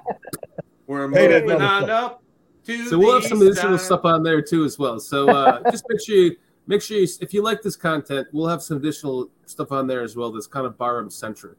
But uh, Tuesday nights is going to be the fucking show. Yeah. I'm, I'm so excited, no man. It's going to be amazing, guys. Let's wrap this shit up. It's going on three hours and 23 seconds. What are your last thoughts on? What do you want to say? I'm going to start with you, Chris. Uh, wow. Last thoughts is I'm glad this season's finished because it'll get hello, every game will turn into one big long grey you know, losing streak, you know. And you know, it was so hard to sort of get it, you know, to sort of uh, I'm not saying I'm a journalist, but to sort of talk, you know, be a pundit about it. Uh, I'm just really it's like Nomad said earlier on. I, I'm really like optimistic about the future for the Bears. Um, and I hope I hope Poles with all this big gamble he's done this year that it pays off. Um, but also, yeah, obviously, uh, it's just been uh, uh, Dan. Thanks for letting us come on tonight. Firstly, but it's just been awesome just to chat to you guys, man, again. And I wish I wish uh, yourself and Nomad, you know, a great show tomorrow, and I can't wait to watch it. And I can't wait to see what Cliff does in the future as well on this channel. And I hope I have a chance to, uh, you know, get on with Cliff again because Cliff, you're just an awesome dude, mate. And yeah, just bear down, man. Let, let's all hope that we, you know, this is a corner we're going to turn, and it's going to lead us up to something where we all want this club to go. We all deserve it as well because every every Bears fan I've met have all been great people. Uh, so uh, yeah, just good luck for tomorrow night, boys, and uh, I can't wait to watch your show. My Thank you, man, Chris. Chris. I appreciate you, man, so much. Thank you. Cliff. Cliff, man, looking- my man. I'm Go looking- ahead, man. Hey, Give I'm your speech for- here, buddy. I'm looking forward to getting back to reality in the Bears press conferences. I can't watch them recently because they're full of so much BS. You see one thing that you know is truth, they're telling you it's not. So let's see reality again the way we had it at the start of the year. And then let's see this off season. I am really looking forward to this off season more than any off season I can remember, even going back to 85. So I'm looking forward to that. And I want to see what's happening tomorrow with you guys on Bare Your Soul. So I'm definitely going to be in chat tuning into that one. So I can't wait to see you guys. Thank you, man. Nomad, my man. You guys, man, I, I I'm sincere as fuck when I tell you this. When I look at this chat, I get so grateful just because you're here. You're here this long. You're here for three hours and something. And that tells me a whole lot. Now, Nomad is a is is all kinds of things. He's any fucking thing you need him to be. But you can best believe when it gets down to it and we start talking bears, you can best believe I'm behind the scenes working my black behind off, trying to make sure I come correct when I talk about a player or a situation or or this team. Best believe I'm doing my homework and I'm standing on something. And I aim to bring that to the bar room and to bear their souls, plus a whole lot more crazy, outrageous ass shit you're hearing tonight. This ain't nothing. There's a whole lot more coming. Trust me. When you get there, you're gonna be pleased. Just give it time. guys, I want to say that uh, you know I love you all, man. Uh, Chris or Cliff, you know, you were on the very first Barroom Network Bears Country podcast. Much love to you, my brother. Chris, you were on one of the very first Bears Country Yeah. podcasts ever on our channel, and Nomad. I mean, you know that. You know my love for you, brother. You were on the second, you know, moving forward. In fact, I think you were on this. You were on the first one, and then Chris was on the second one on Bears Country mm-hmm. podcast. And I, I just want to say, you know, I love all you guys. It's been uh, it's been a blast, and uh, all my love to the Barroom Network and to you know Aldo for the opportunity to give our expo- our exposure from Bears Country podcast on this network with all of these amazing fans and uh, all of these amazing fans in chat. J2K, you've been you've joined us. You know, I love uh, you too. I love you too, of- K2K. You too, brother. There's been a lot of people in, in the chat that have joined us uh, over, over the last, you know, uh, since July 25th, and um, it's just been a, it's been a pleasure. Even the fucking Jordan Silvera, man, love you too, Jordan, for you know everything that you've done for the contribution to Barroom Network as well as Spiritual Country Podcast, and I've helped you as well. So, you know, it's it's been a blast. So, and, and to my lovely wife, Kitty, I love you, baby. So there is still a lot to come on Bears Country Productions, which is still our own channel. There's going to be more of Cliff. There's going to be more of Chris, and there's going to be more of Nomad. And please make sure that you check out the Chris Watts GoFundMe page because we're trying to get his blokey ass to Soldier Field, see a fucking game in real time in the Bears stadium. And even if it's not Yeah. Soldier Field, well, the goal is by 2023. So let's try to make that happen. Oh yeah, It'd be definitely. amazing. So It we're would gonna be get him- awesome. We're gonna get him a dick enhancer so he can handle them fat bitches better. Yeah, exactly. I'll put the link in the description to this episode. And uh, I just want to say thank you to all you very, very much for everything that you've done. Uh, Bears Country Podcast has been awesome. Stay tuned tomorrow night for the new Bear Their Souls with Nomad myself and, of course, Dan and Aldo and Tucci. Tucci's the man. Without Tucci, it would not happen. So we love everyone here. And we're going to give a one last fucking Bears on a one, two, three. Ready, guys? Because this is the last one. Make it a good one. One, one, two, three. Peace and love, Bears. motherfuckers.